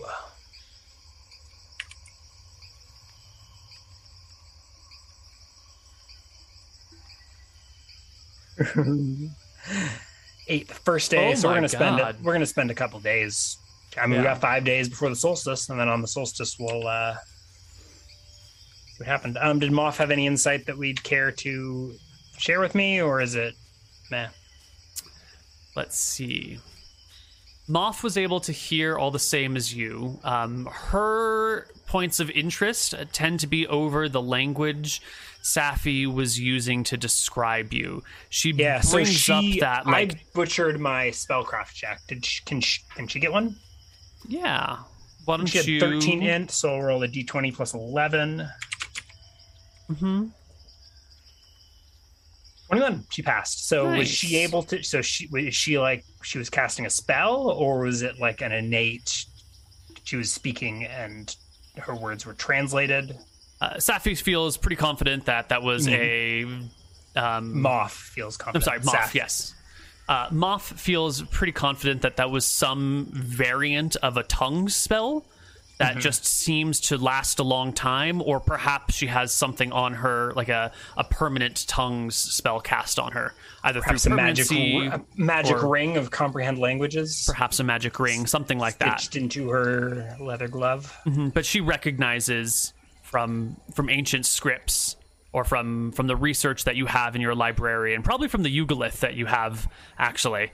Uh, She's been talking with the Eugolith. yep. She's the, What the does she think of our little pet toad? Uh, you know, at first uh, a little bit of concern, but once she realized that they have similar nice goals in guy and a mind, really- that the yeah, you know, it's sort of a, a Beauty and the him- Beast symbol, or it's, uh, She's named him situation. Google. He uh, he helps us like search through the library for uh what's the intelligence of a Eugolith? Uh, Let's check. Um, so it's four days. Do I get a fifth day before the solstice? I know I could go in the day before, or the day after, but I mean we're supposed to go in the day of. hmm Eugoloth, not a Eugolith. Mm. Intelligence average. Average to vary. I think this is the least, so average. So he's not a great librarian, Mm. but we can still call him Google. Do I get a Mhm. fifth? Uh, fifth? Oh, those three, right? So I'll definitely get a fourth night, hmm and that will get me to full. Excellent. In fact, over full in case I cast some incidental spells. Along the way, yeah. Eight short or something. Uh, but what Moth was most interested in was the the variant in language used. Uh, it's clearly some sort of tongue spell, but the the difference between elf types and you all seem to use the same word, almost as if she was referring to herself as like a true elf or like a, a real core elf or like the the first elf, and the people here um, that live in this world, that live in the prime material plane, as sort of like a, a sub elf or a lesser elf or like a Like elf is like person, and there's these variants on person that include Mm-hmm. humans, but a human is some modified person. No, because when she was referring to Moth, she used a separate word for human. When she was referring to you, she used some sort of like um, semi elf or demi elf. Yeah. something like that. Something a little bit mixed. And Moth is Yeah. really wanting to know what the hell are you, Divan? And she tiptoes around it a little while, but eventually, if uh, Divan doesn't pick up on the tiptoeing, she'll flat out say, I don't think you're human, Divan. I think you're something different. Divan like a agrees. I've always known that I'm destined more. It must be this philosopher's stone. It must be immortality. And uh, probably that. I'm sure the apprentices will speculate on Divan's nature. The fans, the gossip columns, TMZ. The water that you have brought from the Feywild uh, appears to be just ordinary, normal water here. Uh, It has no special properties and um, is just regular rainwater. Fresh, but regular. Okay. Four days later, Yeah. you open yourself another portal. Yeah. Summer solstice. Uh, were we able to figure out if we went back in time? Is that like It definitely appears to be did we- like five days before the summer solstice now. we didn't shift years though, right? Or three days. If it was five days ago, it'd be like three days before the summer solstice. Yeah. we didn't shift years though, did we? How would you know? I don't have any astrology skill. But even like if you're my- exactly, you know, uh, 360 days in the future, you wouldn't be able to tell. Even like the stars would all have their same alignments. Yeah.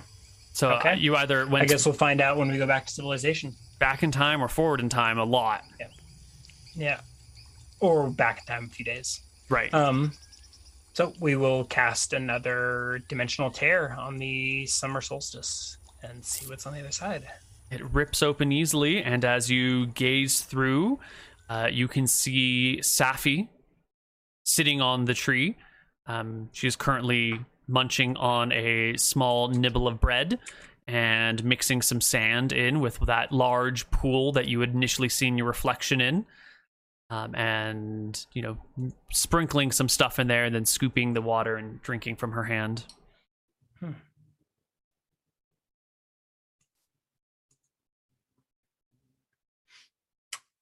Yep. We step through. Moth casts her dimensional breadcrumbs, in this case, dimensional thread, and uh, we step on through. Yep. And Hi, you- Safi. Greetings, Divan. How long? I hope you haven't been waiting long. It has been but a moment. How many moments? She laughs How many times did you meditate? I have not meditated but once. Hmm. Good. Then perhaps you can help me practice. Are you ready to go to the dream world now? Has enough time passed? Are you I'm not sure what, uh, but I wish to see this place and all it has to offer. you've been there before? You see it? The dream world? She her head nods. Is it where we go when we sleep every night? I I believe your she looks towards Moth uh, and directs this comment at her. Your kind are capable of seeing the dream worlds in your sleep, just as we are. But your visits are hmm, through many veils of soft fabric, keeping you at safe distance so that the world may not harm you, and preventing you from seeing beyond and harnessing the powers of the realm.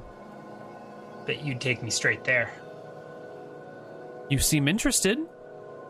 And who am I to deny you what you desire? Do you go s- straight there yourself? Sometimes. Which dreams do you wish to have? Dreams of the future. As things as they are meant to be.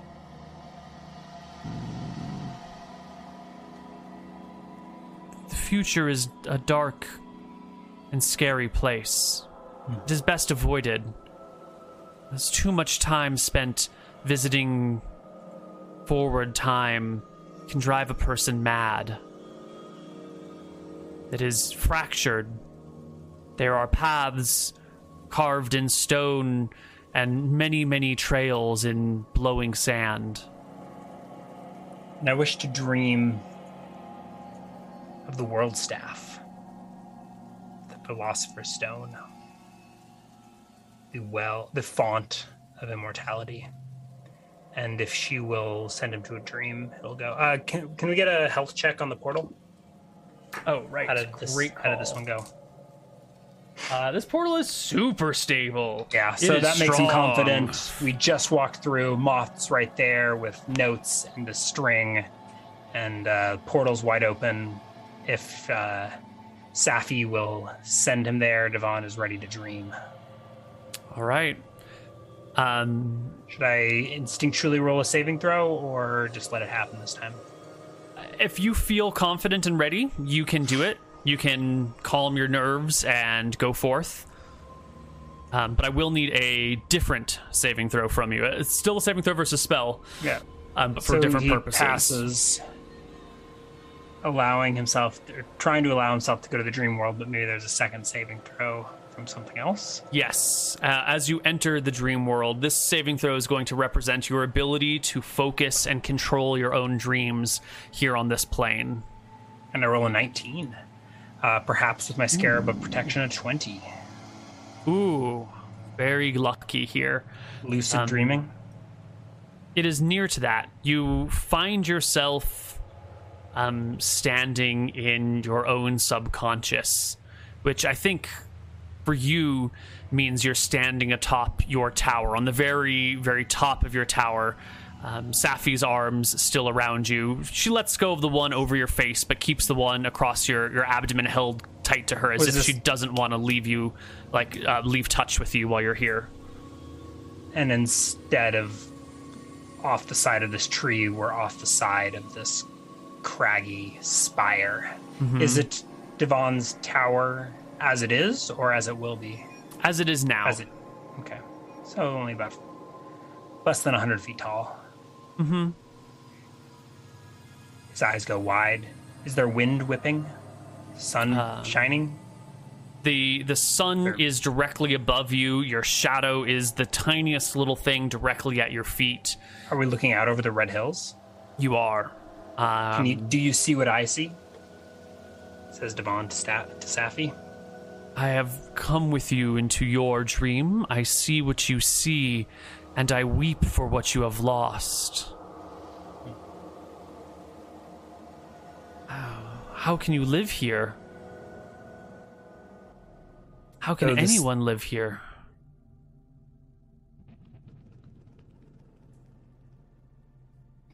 Where this land is poor in water and fresh air, it is rich with earth. And my people, the people of Necrot, go wealth, grow wealthy off of its spoils.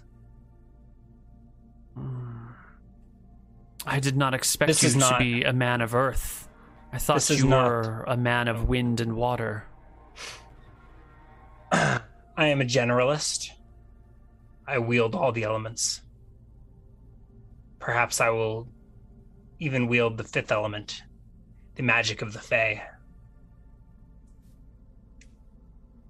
Uh, Hmm. This, but this is not the Philosopher's Stone. Divan looks down at at his tower, She staff rising from the earth. Is it not? Look, and she look, you know, points to the ground at you, and as you focus on the concept of the philosopher's sta- uh, stone and the staff that supports the world, your tower begins to rise away from the ground. Um, and it twists a little bit, and the stone architecture takes on a, a wooden architecture. Um, the parapets on the top of your tower come up into like a claw like hand grasping, and the two of you standing in its palm. And in the way that dreams work, you can see your tower shift from a, a structure of stone into a very staff like protrusion sticking out of the earth.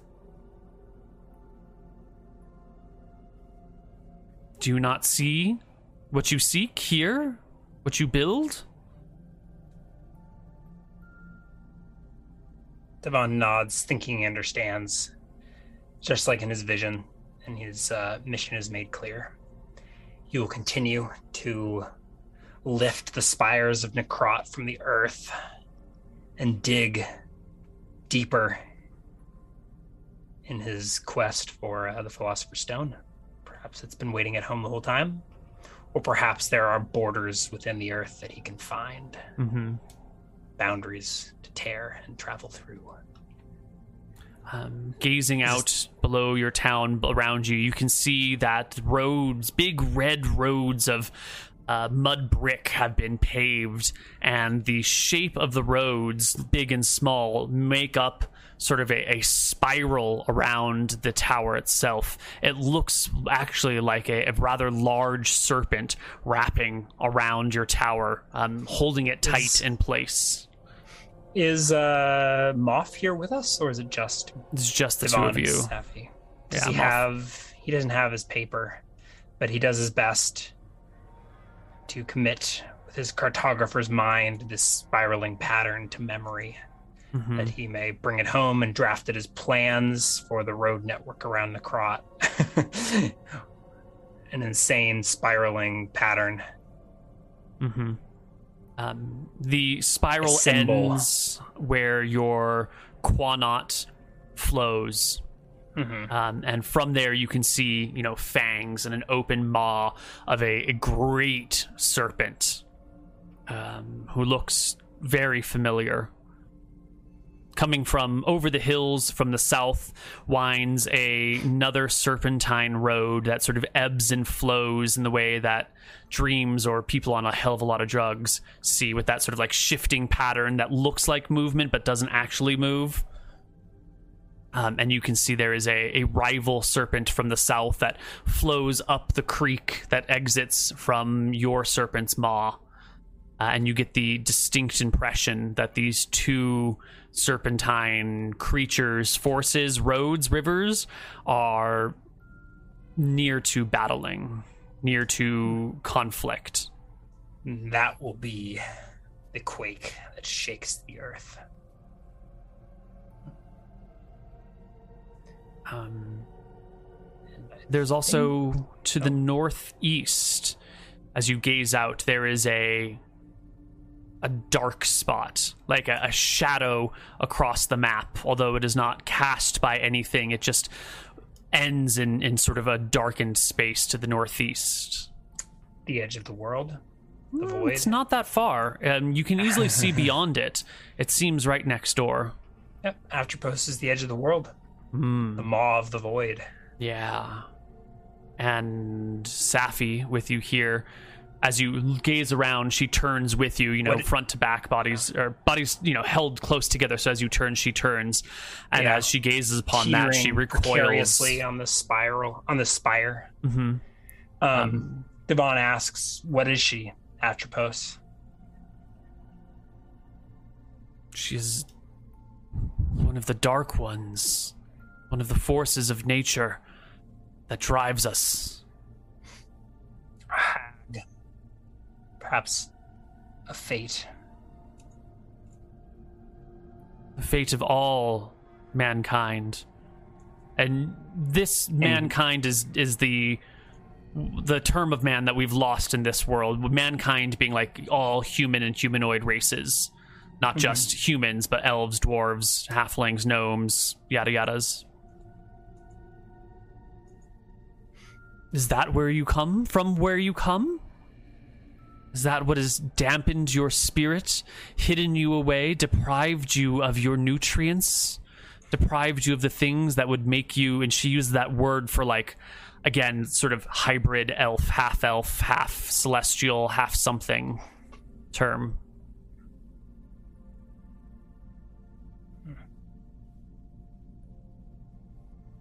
Interesting questions. Um, is there more to this dream, or do we eventually return? Do we return of our own accord, or does Moth shake us awake to say it's Well, time to go? Um, is there anything that you would like to do in your dream? You've visited it. You've kind of taken a quick look I around. think- are you trying to back out right now, or are you trying to Um, like? I think I got the information that I need. Divan Okay. feels like he needs to go back to Necrot and seek the Philosopher's Stone in the depths of his tower, this library. So he will continue to pull this, the towers of Necrot higher, hmm and who will begin burrowing deeper in search of uh, in search of the Philosopher's Stone.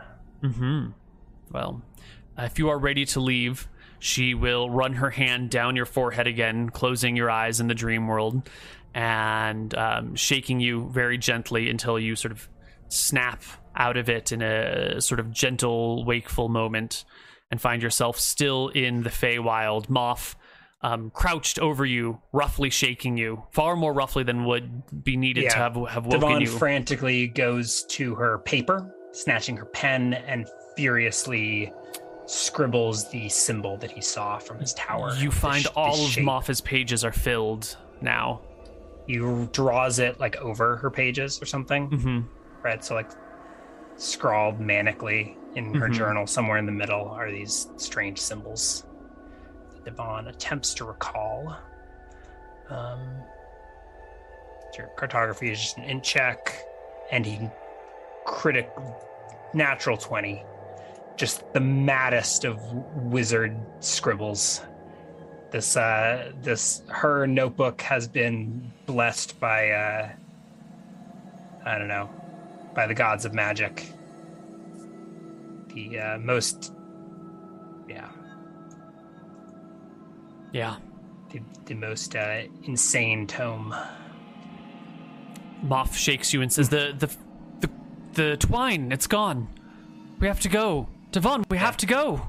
Yeah, and we and she drags the uh, scribbling mad wizard through the portal, and they return. If it's or do they need to? No, you'll it need to open? recast it. Yeah, yeah. Oh, okay, so then he gets his wits about him and casts it again. It's another nice stable portal. Um, the two of you can step through.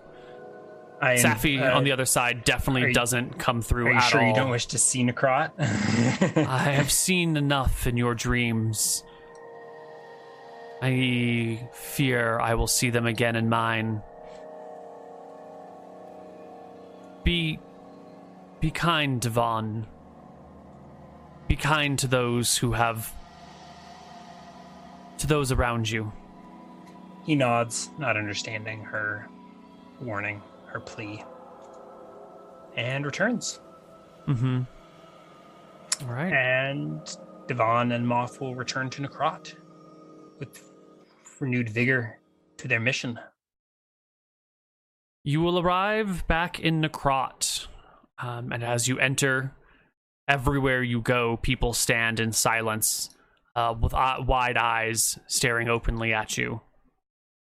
They stop what they're doing. They drop the loads in their arms, their mouths open. I think the uh, the tower is very close to the northwest corner, so it'll be one of the first destinations. So I just like walk past the Quanot crowd of people, drop their belongings, and Divan will go straight to the tower because it's right there, and ask either one of his apprentices or the Yugoloth, whichever he sees first, uh, what year it is. You step into a room where there is Cassandra and Asoy, both looking quite a bit older than when you last saw them.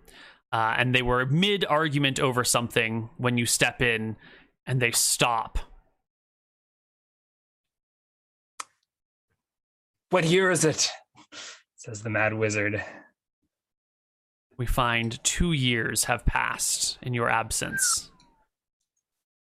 You find no one knows what happened to you. Everyone thought you had died. And in your absence, Cassandra has taken over lead of the tower. Your family is still alive, but your father in law has passed um, and is no more. Necrot has run into some sort of trouble without Divan, without everyone being able to rally around a clear and decisive leader like Divan. Forces, greedy forces, have taken hold. Um, industries have fallen to some levels of corruption. Some of the people, some of the Romulans have inserted themselves into the minting and uh, marketing business, acting as bodyguards on the roads, which are now filled with bandits. Things have changed quite a bit since you were here last. Seems without your guidance, things have slipped and fallen, and you've taken one step forward and now two steps back. But that is a story for another time, and we will come back some other day with some more dicing with death. Fun stuff. Whew.